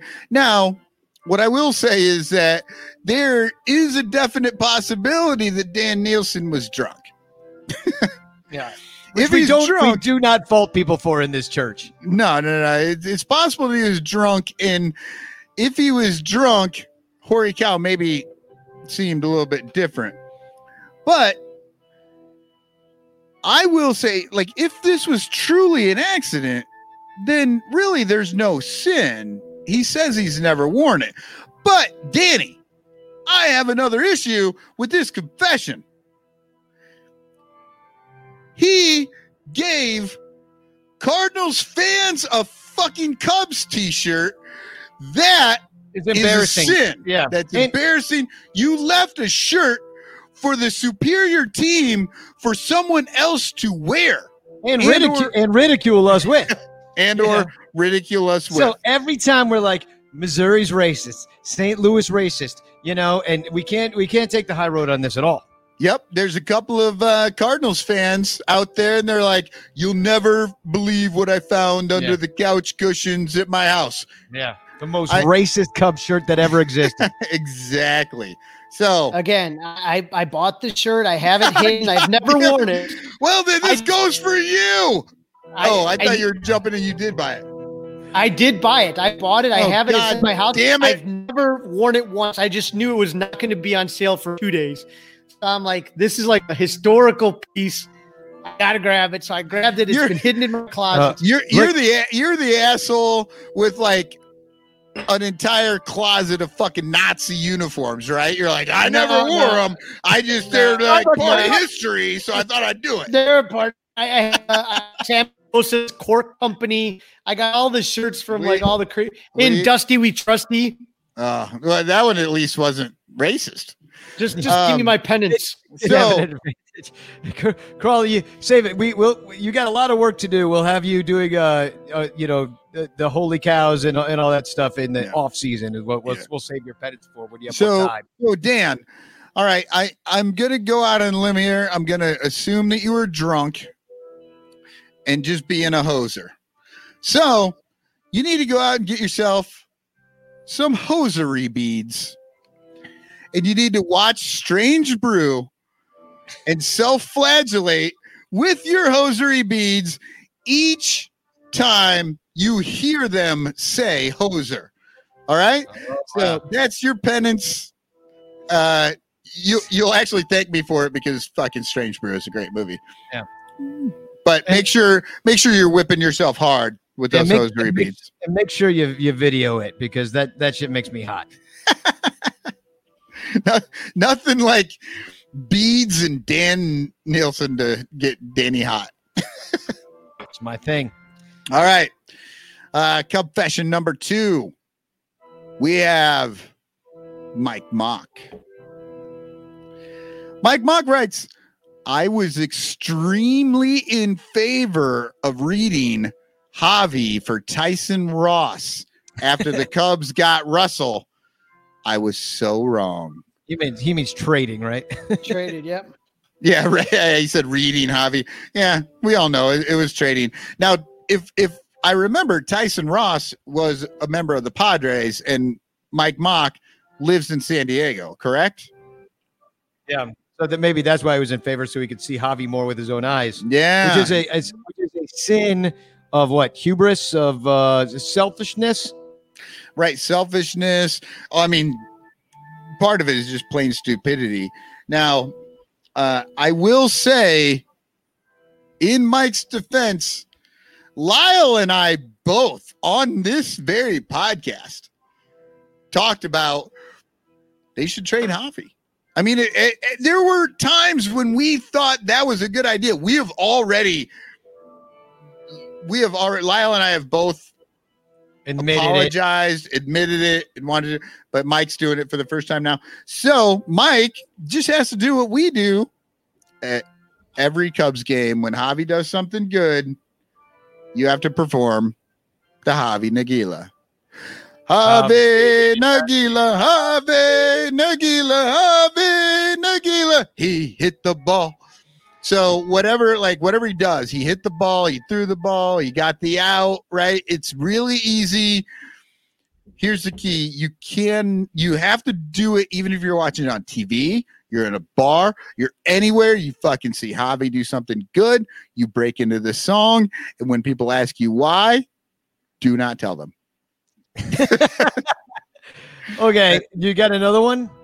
Okay, last one here on Cub Fashions. This comes from our pal uh, Chris Salato. This is this is going to be a beautiful graphic, and I'm sorry for all the podcast listeners who can't see this, but here it comes. In junior high, as a lifelong Cubs fan, I owned and proudly wore these white socks, short overalls, because I thought they were cool. Oh, yeah, people.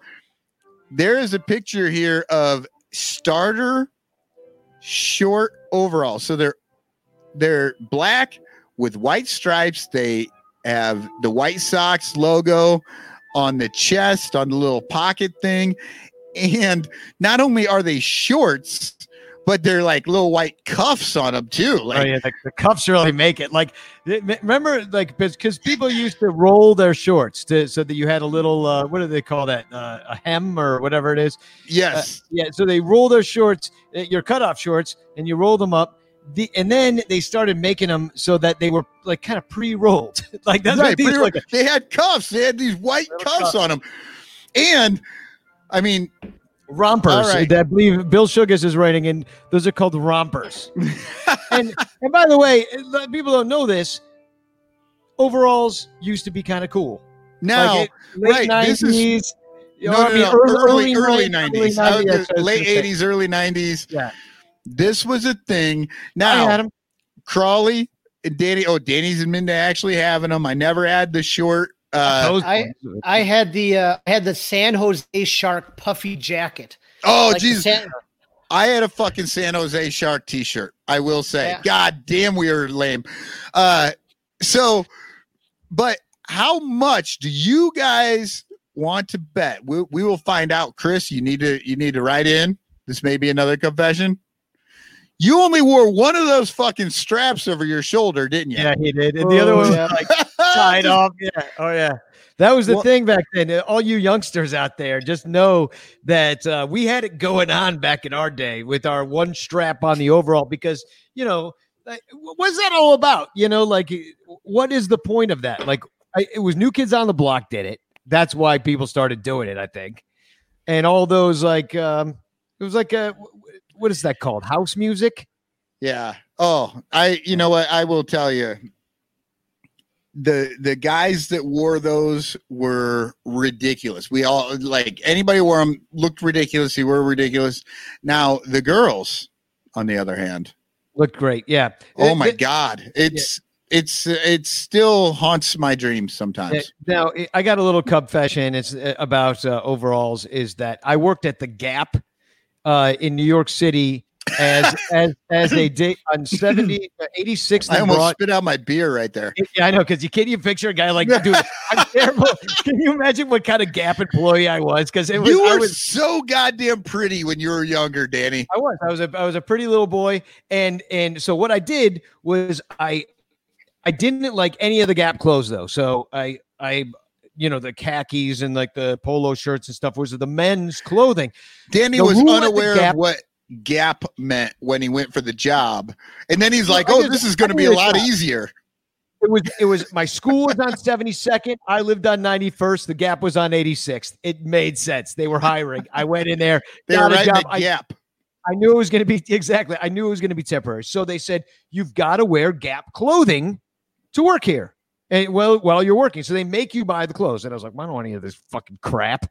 So, in fact, I was like against the Gap, and so what I did was oh, I I, love being against the Gap, Danny. I bought oh, I bought overalls that were from the women's section. They were women's cordur- corduroy brown overalls. I looked like freaking Teddy Ruxpin in these shits, and I wore those overalls every single time I worked at the Gap, which was like four days a week. Like I didn't wash them. They had like you know hot dog mustard on them, and you know and everything. I just go to the work at the Gap, and they they had to have a talking to me eventually about uh you know th- that I was doing it wrong. you know, like Just I was not Danny, in the just- spirit of what they. Meant. I know exactly which overalls you're talking about. Those brown corduroy overalls Yeah. that women used to wear. I'm telling you, I've never been more attracted to See, you. Uh, Then Mike- right now. Michael, Michael, what is Chris's penance for those All right. socks All right. overalls? what's my penance for to, for turning you on in my brown? Your, your, your, your penance is that you're turning me on, Danny. You have to live with the knowledge that my mind is going nuts right now. Woo! yeah, All give him some uh. What you got to do? So, uh, were some shitty- all right, Chris, for the White Sox overall shorts, you must participate in the sockscrement of unholy communion. Dip a white sock in a beer, suck the beer out of that sock, and repeat until that beer is gone, and you will be absolved of all sins. And fun but you will still be the ridicule of all of of us. Yeah, all, all of our ranters. yeah, Could you could you show that again? I need to look at that again because that was just um. I'll Yeah. I'll bring it Look at- back up. yeah, There look- there it is. Uh, yes. we're- we're- you and I found it at the same time. Look at those whites. Look at the three buttons. There's three buttons on either side. Oh and yes. Kind of comes up. I mean, if you were a woman wearing these, your boobs would come out the side. No the, doubt. no, the the boobs are up top. They're wearing like a, a tube top or a or a cut off fucking tank top on that shit. And then those three buttons, if they were unbuttoned, you could almost but not see like Down the them. lower Yeah. like it goes low enough to give you the idea. And remember, folks, this sounds super fucking creepy because I'm 44, but when I was 13, I was losing my goddamn mind.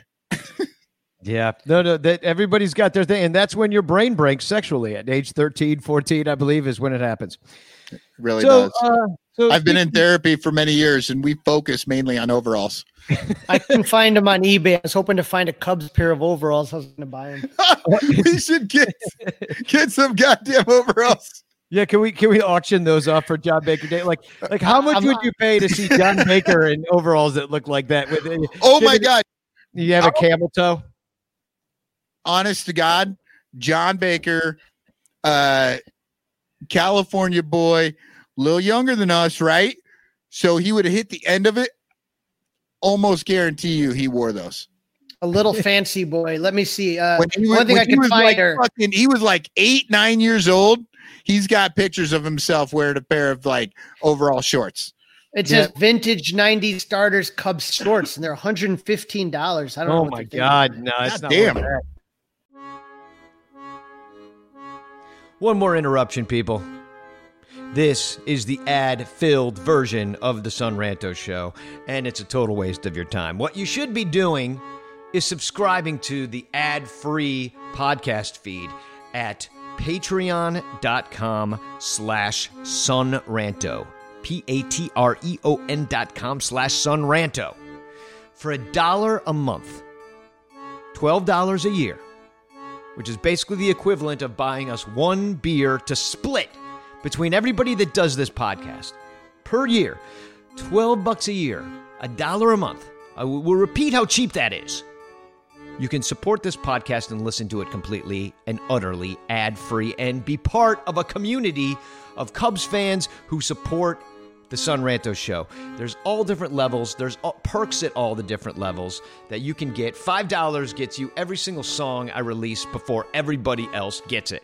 Even demos of stuff I'm thinking of putting out or I'm working on, you get uh, you know, there's ten dollar level. There's, I mean, I know that times are tough for people, but you know what? They're also tough for for me and and and other podcasters around. So you know, uh, just support us in that way. Means a lot to me. Means a lot to uh, to well, I guess it means a lot to Crawley, even though he has a job. And Michael Cotton, well, geez, he's his wife supports his ass. So like, but seriously, I mean, equipment, keeping our website up. You can support us. Patreon.com slash. You'll never have to hear me beg you again to join us because you'll be supporting us already. You get your own RSS feed, you put it into any podcatcher, and then from there on in, you're good. Like, you know, it just works great. So, um, yeah, support us, please. Patreon.com slash sonranto. Now back to the show. Let's bring it home. Thanks for downloading the Son Ranto Show. This is an ad supported version from our partners at Bet Online and Manscaped, of which you will hear commercials throughout this broadcast. If you would prefer to hear a commercial free version of the Son Ranto Show every time the Son Ranto Show is released, well, then you go to patreon.com slash sonranto. Patreon.com slash sonranto. You'll never hear another commercial again. Okay, so uh, check that out, and uh, here's the show. TFCs. Yeah, somebody let's- somebody let's- sew a C on some shorts and cut the legs off, or on some overalls and cut some legs off. Well, we can maybe single-handedly bring overalls back on this show, and, and I, I think that should be one of our goals, being that the baseball is too weird to deal with. let's, just, let's just deal with overalls from now on. Okay, yeah, let's TFC out. Um, I've got a, a ton of them like usual, so if if you mind, I, I'll go one, first with this one. Um, let me I technically only have two, but one of them has like three parts. So Let me show you a picture. Bleacher Jeff, God bless him. He put out this last year. He made some Bleacher Bum Band t-shirts and he put them up on the bleacherbum.band website. And he was selling these for 20, 30 bucks, you know. And then what happened was just the other day, our good friends at Sports World came out with these, which are exactly our shirts, except for they make the money and we don't. And well, then- uh, to be fair, Danny, I don't know. Thing. Oh, I, I was going to say, I don't know if you know this, but the lead designer from the Washington Nationals, uh, they now design for Sports World. And they're Oh, okay. basic, basically, And you know, they stole past, Walgreens and now they stole your thing. So yeah, so this is the exact same thing. So I I tweeted them and I was like, I'm all right, I'm pissed, but I'm going to be generous here. And I go, great design. We did it too. Can we sell our shirts in your store? Knowing full well they're going to say no. And they're like, no, we unfortunately these aren't the best sellers that we have. And I'm like, I just got the email that said they are your newest item. And it's proven by this n- newest items, Bleacher. And I was like, oh, you fucking asshole. So the TFC is really um, all of us, really. Yeah. Me, them, we're all TFCs. Jeff, No, they're all they're these fucking cubes are stealing your shit. That's what the TFC is. I mean, it's a vintage shirt that Jeff ripped off, and then Jeff was like, "Hey, you didn't even do the same font." To me, it looks the same. I don't fucking know. But what I'm saying is that y- you know, I, I like their sale rack. That's all. I'm gonna, I'm gonna leave. TFC, Dan Nielsen. So Michael Cotton writes 17 years ago, I married the love of my life. She is my favorite person. My life has been better every day because she is in it. Dan Nielsen writes, Old man Dan, happy anniversary to you and your cousin. yeah. it was that was so good but uh yeah so um yeah i res- i responded to him with uh lol you're such a dick and then he re- he responded usually people that marry their cousin just say roll tide. Oh, i loved it. So there there was extra going on with that one. That that i i have to say though uh Dan Nielsen just fucking rolling in there with the uh with the cousin remark on such a fucking heartfelt, wonderful, beautiful expression of my love for my cousin. It doesn't matter. See, it just slips out again. God, oh, I and I really, I mean, I'm I'm a little upset. I mean, I have to say I'm on the fence about whether or not he could have worked a fence reference in. Yeah, make sure make sure you don't get on your own fence though, because you don't have good luck with that. Michael, Um, what do you got for a TFC? Oh, I got to bring up the pictures here. All right, my first TFC, uh, Jordan Bastian, um, MLB Astion, on Twitter talking about the Cubs in their interleague game or inter squad game. Cubs batters have struck out 16 times in 34 trips to the plate tonight, but Cubs pitchers have struck out 16 of 34 batters faced. Yeah, so we're all supposed to get real, real fucking excited about Yeah, that. Yeah, it was kind of interesting. You know, I, I mentioned earlier in the show, Jon Lester, you know, having a good outing. Good, I mean, whatever you consider an outing. What's interesting to me, and I and unfortunately I wasn't not, not able to see it, but I was able to see Clayton Kershaw's teammates face him last night, and he got taken deep by a rook. Eh, when when I when I was watching, and I'd never even heard of this guy, and he got taken deep, and I was like, "That's pretty interesting." You you know that you got this all the Cubs hitters have seen the hell out of Jon Lester, and if they're striking out against him, that seems weird. Like you'd think they would have seen him enough to know what he's going to try to do to him. Yeah, I mean, at the very least, they are defending behind him, and they need to understand what's coming at what point, like what his tendencies are, so that they can defensively be prepared for the ball. Where did that go when they were up When they were up there, bat? I, I, you know, I, I would think it would all be advantage hitters, but you know, because you know what, every, that's what it seems to be in the CPBL, the Chinese Professional Baseball League, because it's four teams and they play each other all year long, and they see all these pitchers and they know what they're going to try to do to them. Oh, and the by the way, end up like 15 to thir- 13 because of it. by the way, brothers for life, baby.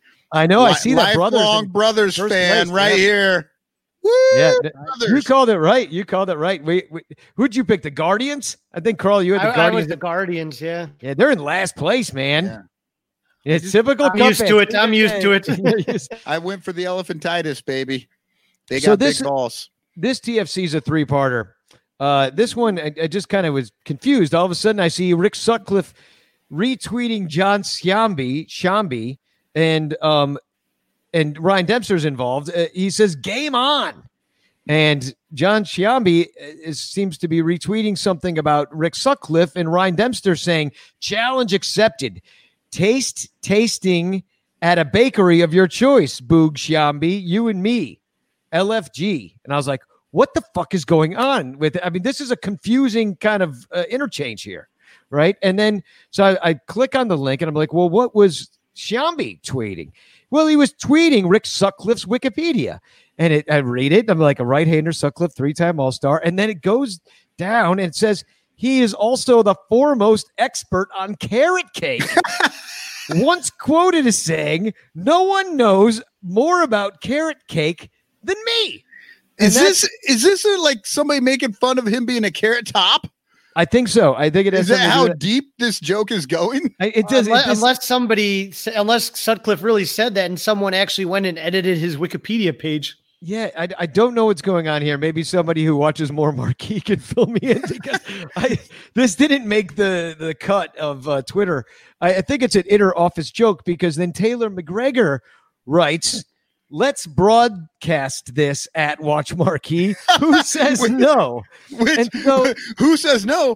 Marquee. Marquee Marquee- says no to anything anybody wants to watch. I'm like, at this point, I definitely would watch Ryan Dempster and Rick Sutcliffe sitting there comparing their notes on the carrot cakes that they enjoyed, but they won't even show us that. So, um, and but I did see Ryan Dempster the other day, and there he is getting the coronavirus with no mask on uh, the um, on over on Ballhawk Corner, talking Oh, to he- he's out riding his bike, fucking breathing heavy. yeah, talking to a friend of ours who just got back from a hot spot in Arizona. So, uh, good luck, Cubs. good luck with the good luck with all that. I got this from Infield Fly Girl. Uh, the Brewers join the cutout crew. Claim your seat today. We talked about this earlier, where you could get your picture and they'd put it on a seat for fifty dollars. All right, secure yours today. Not only that, but you could also they will take a picture of your cutout at Uecker seat, which is like at the very top behind like home plate, kind of it's like the furthest seat from home plate. And Carl J writes fifty dollars. I get you want to make some money, but I rarely spend fifty dollars t- on tickets for my real self. So, I just, you know, when it comes to Brewers fans, they're just used to getting the tickets for free at the gas station. Oh my So, God, yeah. yes. Uh, you know, uh, I was listening to uh, Cup of Cubby Blue, and they were advocating for Cubs fans to send in their pictures and try to like fill Miller Park with all Cubs fans. I actually looked into doing that when because I get the emails. So like when you go to different ballparks, you get the emails. So I get the Reds, the Marlins, I get everybody's Sure. shit. And so I got the I, I got the Brewers, but I looked up the fine print and and they have final say over the photo. Well, as as they said on Cup of Cubby Blue, Ah, uh, they said if we're the only ones that give them money, they got to do it, right? Like the fucking Brewers fans won't pay to even show up themselves. so if won't if pay for the fifty dollar real seats. right, if they're like forty thousand Cubs fans are willing to pay fifty bucks, that would be hilarious. Yeah, It'd I mean, just wonderful. well, exactly, and uh, you know why not? Why not just do it? It's for charity. What the hell do they care? You know, and and personally, I feel like uh, you know I've never felt more like like you said earlier in the show. I've I'm not happy that Jordan Hicks opted out. You know, like it's it's doesn't feel like a fair advantage. It feels like an asterisk season because of it. And like so I you know, why not just let us all fill each other's ballpark with stupid cutouts? Oh And- God, instead, Danny, they're- turn they're me on. the- Why but- not let us all fill each other's ballparks? Exactly. Come in overalls. Michael, Uh, you got a TFC. Uh, well, actually, hold on one one second. What Danny was saying though, actually, it is for charity, right? You want to raise the most money for charity. They've For charity, actually so just let us do it. They've actually just stumbled on a great idea. Every time the opposing team is coming, reach out to that fan base. Do you want to fill our park with your family? Because Yeah. it's one thing to get 40,000 Cubs fans to do it one time, but if you can get the Cubs fans to do it once and the Reds fans to do it once and the Cardinals and the Pirates, like everybody each does it one time, you're raising way more money for charity. and they'll show them on TV and they'll you know cut to them in the crowd like it's it's really just a, uh sham well it, what's really sad to me is that they're not being inclusive that we're keeping up this bullshit you know mentality of uh you know uh, rivalry. It's like there is no rivalry this year. It's like there's barely teams this year you know? It's whoever Right. doesn't get the rona the most is gonna win. And, you know that's what it, the orioles could win it if they keep stay rona free. All right i got a tfc here.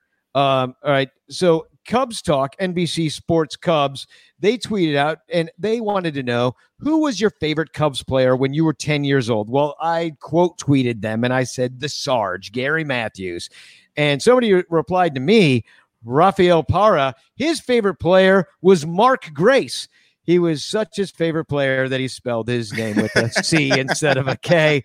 He, you know, I guess he didn't get the memo of what his favorite player's name was spelled like. So, Right. You, you know who my favorite player is? My favorite player is Rhino. R H I N O W.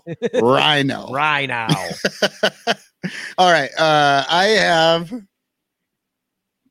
uh, the Nisei Lounge. I mean, the DH would at least be more palatable if every proponent's argument for it on here didn't boil down to derp, derp, derp, derp, dingers, derp. Right? so that made me laugh.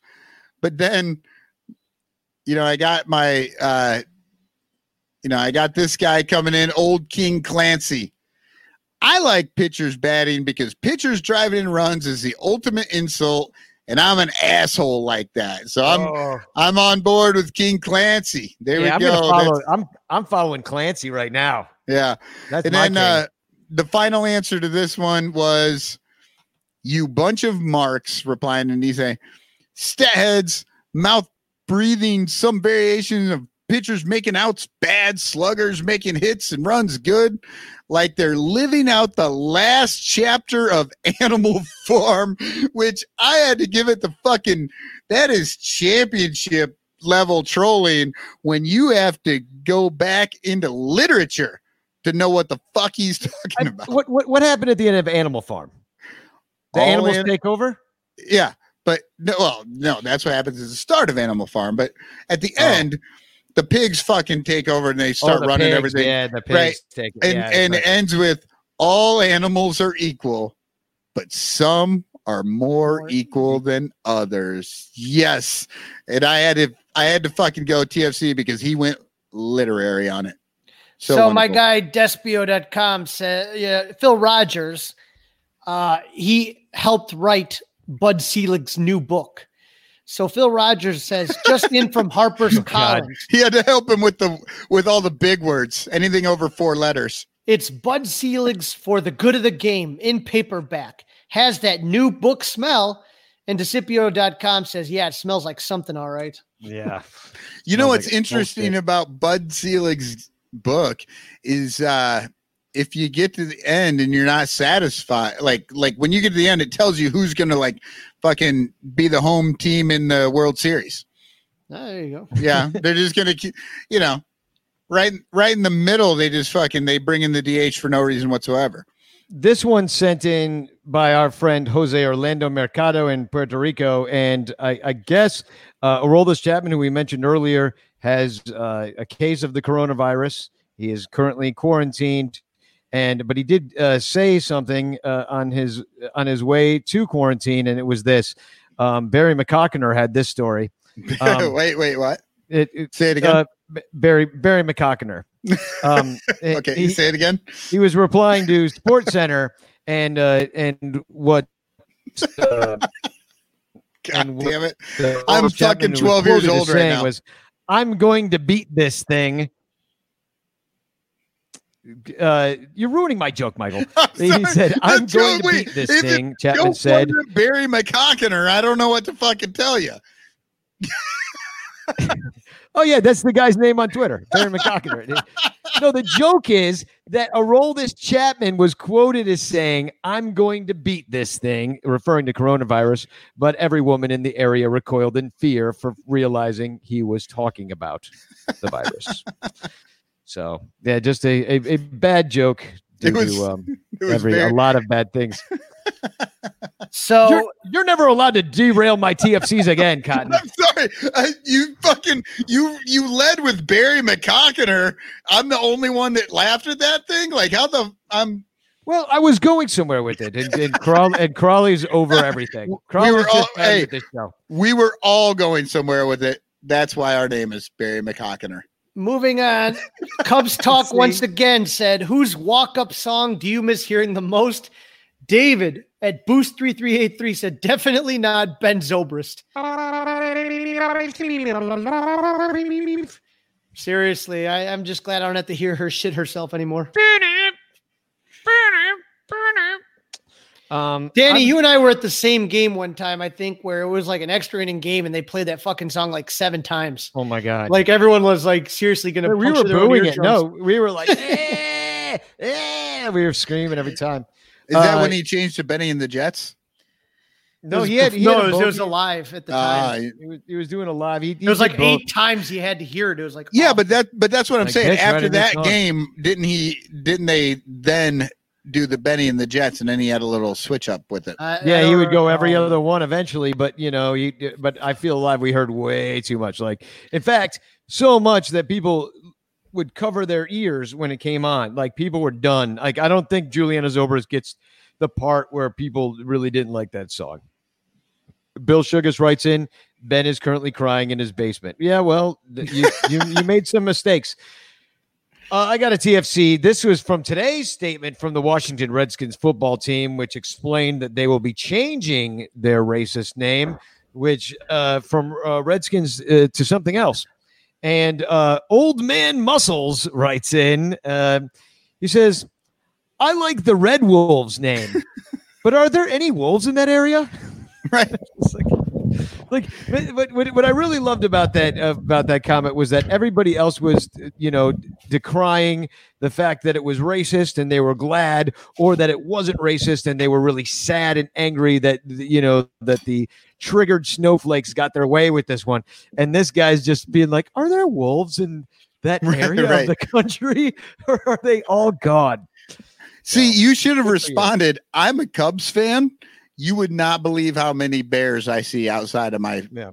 outside of my apartment. baby bears baby bears do we have any more tfcs I think that's it. Yeah, I think that's it. But I do want to show this because it came up. There's Cubes fan with a mask. You found it. Yeah, I was actually going to bring it. I, w- yeah, and and I didn't realize how nice it was because that's the 69 cubes hat right there. Yeah. Yeah. 69 logo. See, I told you that's from April 29th, folks. I was Yeah. on top of this shit. Logos are us. Well, Hit, hit know, me up on Fiverr. you know, as uh, as uh, Fergie Jenkins would say, uh, what you've just been doing is this. This is Fergie Jenkins. You're listening to Sean Randall, the 69th Beth Cup podcast. Oh, that's definitely Sean Rando. Yeah, that's a that is a picture of Sean Rando, the 69th best cubes fan. Th- this was probably our 69th best show too. Would you say? Like, I would say, maybe that's what I'll name it: the 69th Beth Cup podcast. I don't. I don't know if I have enough T's in my computer to to uh and and H's. Um. So I guess that's the show. I don't and, think. and any- we do at this point in time have to pour a beer out because the Cubs have lost somebody important, somebody that uh, spent a lot of time throwing off flat ground. yeah, he really did. Oh God, we didn't even. How do we not talk about Good- tomorrow? Tomorrow. Brandon we- Morrow. We don't need to talk about. it. We're just going to let my niece sing about it. I'd like to introduce you all to my niece Mika. She recently been playing Annie there in uh, I forget where it's near San Diego, Oceanside, I believe. And uh, she did a bang up job. And uh, I wrote a little Morrow send off parody, had her sing it. And uh, you know, this is what you're paying for, Patreon people, because I sent her ten dollars to go get Starbucks for singing this for me. So uh, hopefully she didn't get the Rona because uh, she's got a great voice. And uh, and so let's uh, spagog, as they say in the business. Spagog! Sorry, I missed the Son Ranto earlier. Spagog! Bagog. It didn't work out with Morrow. Over 20 million bucks tomorrow from the Cubs. Throwing off that ground with Morrow gave us hope for Brandon in Chicago. Now he's done. When he took off his pants, his back got injured. He's been on the IL, but still got paid. Oh, they're shutting it down with Morrow. Cubs are throwing in the towel with Morrow. what a shame. Tomorrow, tomorrow, the contract with Morrow, Theo Epstein's big mistake. Tomorrow,